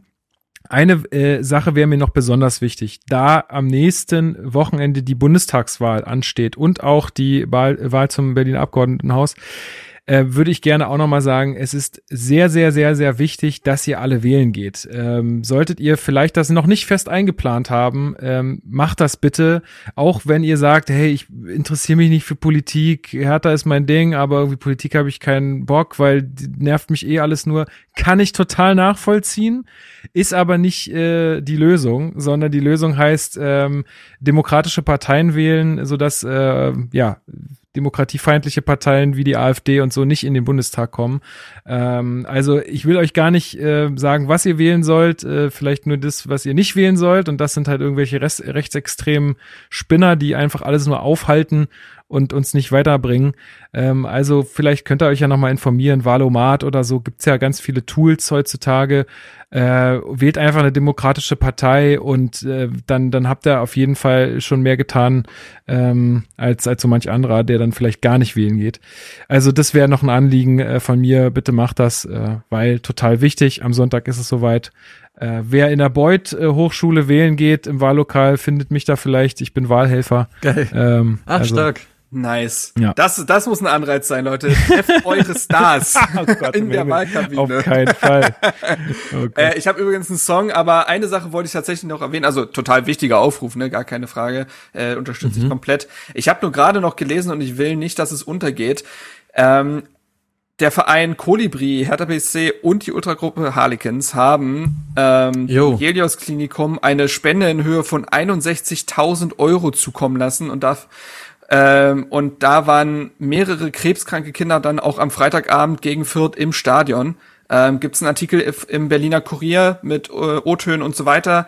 Ähm, Kevin Prince Boateng hat anscheinend auch irgendwie ein, ein, Trikot überreicht einem Kind. Also lest das euch das gerne mal durch. Ist mir nur gerade jetzt wirklich kurz bevor die Sendung ähm, vorbei ist aufgetaucht auf Twitter. Aber möchte ich nicht unerwähnt lassen dementsprechend. Schöne Sache, wirklich, wirklich schöne Sache. Ja, schöne Geschichte. Toll. Ähm Gut, dann äh, schmeiße ich euch jetzt äh, raus, sage auch dir vielen Dank, Luis, für deine äh, für deine Teilnahme mal wieder. Ist äh, immer richtig, richtig cool, auch wenn es häufig für es macht ja deinen Job halt auch nicht besonders leicht äh, am Wochenende häufig nicht passt, aber schön, dass es äh, diesmal gepasst hat und äh, jederzeit gerne wieder. Ey, danke euch, Jungs, wirklich. Ich mache immer wieder sehr gern mit. Das einzig Schlimme daran ist, ich äh, auch zu meiner Wochengestaltung gehört dieser Podcast. Ja, und wenn man dabei ist, kann man ihn, oder höre ich ihn danach zumindest nicht nochmal. äh, und da fehlt mir auf der Ebene ein bisschen was, aber ich äh, freue mich immer wieder und großes Lob, wie ich es immer an euch weitergebe für, für diese wirklich, wirklich coole Arbeit. Cool, vielen, vielen Dank. Vielen Dank. Du darfst gleich äh, die Leute mit deinem Song noch rausschmeißen. Marc, hast du einen gefunden? Ja, ja, habe ich, habe ich. Geil. Ähm, soll ich den jetzt vorstellen? Ja, unbedingt. Ja, unbedingt. Okay. Ähm, mir ist aufgefallen, ich glaube, wir haben noch gar keinen Kraftclub in dieser Playlist. Tatsache. Ähm, was ich als großer Kraftclub-Fan natürlich ähm, nicht unterstützen kann, da muss sich was ändern. Und ich nehme den Song Ich will nicht nach Berlin. ähm, jetzt könnte man sagen, Moment mal, aber es handelt sich ja um die Auswärts-Playlist und da will man in der Regel, wenn es nicht äh, um das Derby geht, eben nicht nach Berlin und der Song ballert einfach und dementsprechend, ja, ich will nicht nach Berlin von Kraftklub. Ich glaube, sowas hat noch gefehlt auf der Playlist. Sehr gut. Was auch noch fehlt und den ich jetzt raufpacke, ist Sonnenblank Flavor von Bushido. Oh, Junge. so nämlich. Der ist natürlich Pflicht. Es ist so wichtig. Auf jeder Hertha BSC Playlist ähm, ist der natürlich Pflicht, der kommt auch mit drauf. So, und äh, Ich stehe für Berlin, Hertha BSC. So ist es. Und ähm, Marc, dir auch natürlich wie immer vielen, vielen Dank für deine Teilnahme und für deine Zeit jede Woche. Äh, und Luis, du darfst jetzt äh, die Leute in ihren Tag, in ihren Abend, in ihren Morgen entlassen mit deinem Song. Genau, äh, erlaubt mir ganz kurz noch ein wirklich Mini-Exkurs zu dem, was du gerade sagtest, Lukas, bezüglich Wahl. Ich habe nämlich eine sehr schöne Erfahrung gemacht und bin dieses Mal das erste Mal wirklich einfach sehr bewusst äh, zu den Ständen gegangen von den Direktkandidaten, die bei mir hier im Wahlkreis sind und habe einfach mal mit Leuten gesprochen und äh, die mit äh, Themen, sage ich mal, konfrontiert, die mir wichtig sind, um mir quasi so Live-Vergleiche äh, zu holen. Und ich kann es sehr empfehlen. Das waren wirklich coole Gespräche. Ähm, vielleicht einfach mal machen, um wirklich da hands-on sich die Infos zu sammeln. Und äh, ja, mein Song ist auf jeden Fall eine sehr, sehr wilde Rutsche, aber ich lieb den Song. Äh, der ist von Title, heißt der. Das ist äh, im weitesten Sinne ein Rapper aus Bremen und der Song heißt Beschatte den Mann äh, und hat eine der wildesten äh, so Synthy Abfahrten, die ich glaube ich je gehört habe, speziell auf dem Deutschrap-Song. Da bin ich dabei. Geil. Kann man sich absolut geben, äh, ist ein sehr, sehr wildes Ding und den würde ich gerne hören. Vielleicht, wenn ich jetzt am Samstag mit meinem Vater im Zug nach Leipzig sitze, äh, werde ich mir den geben auf den Kopfhörern. Sehr gut, dann darfst du die Leute jetzt noch rausschmeißen und dann machen wir Schluss. Ach so, ja, genau. Ey, vielen Dank fürs Zuhören. Äh, ich freue mich auch auf den weiteren Austausch bei Discord. Das macht sehr viel Spaß. Äh, freue mich jetzt schon wieder nächste Woche dann reinzuhören als Zuhörer und in dem Sinne, hau he. Habt eine gute Woche. Bis bald. I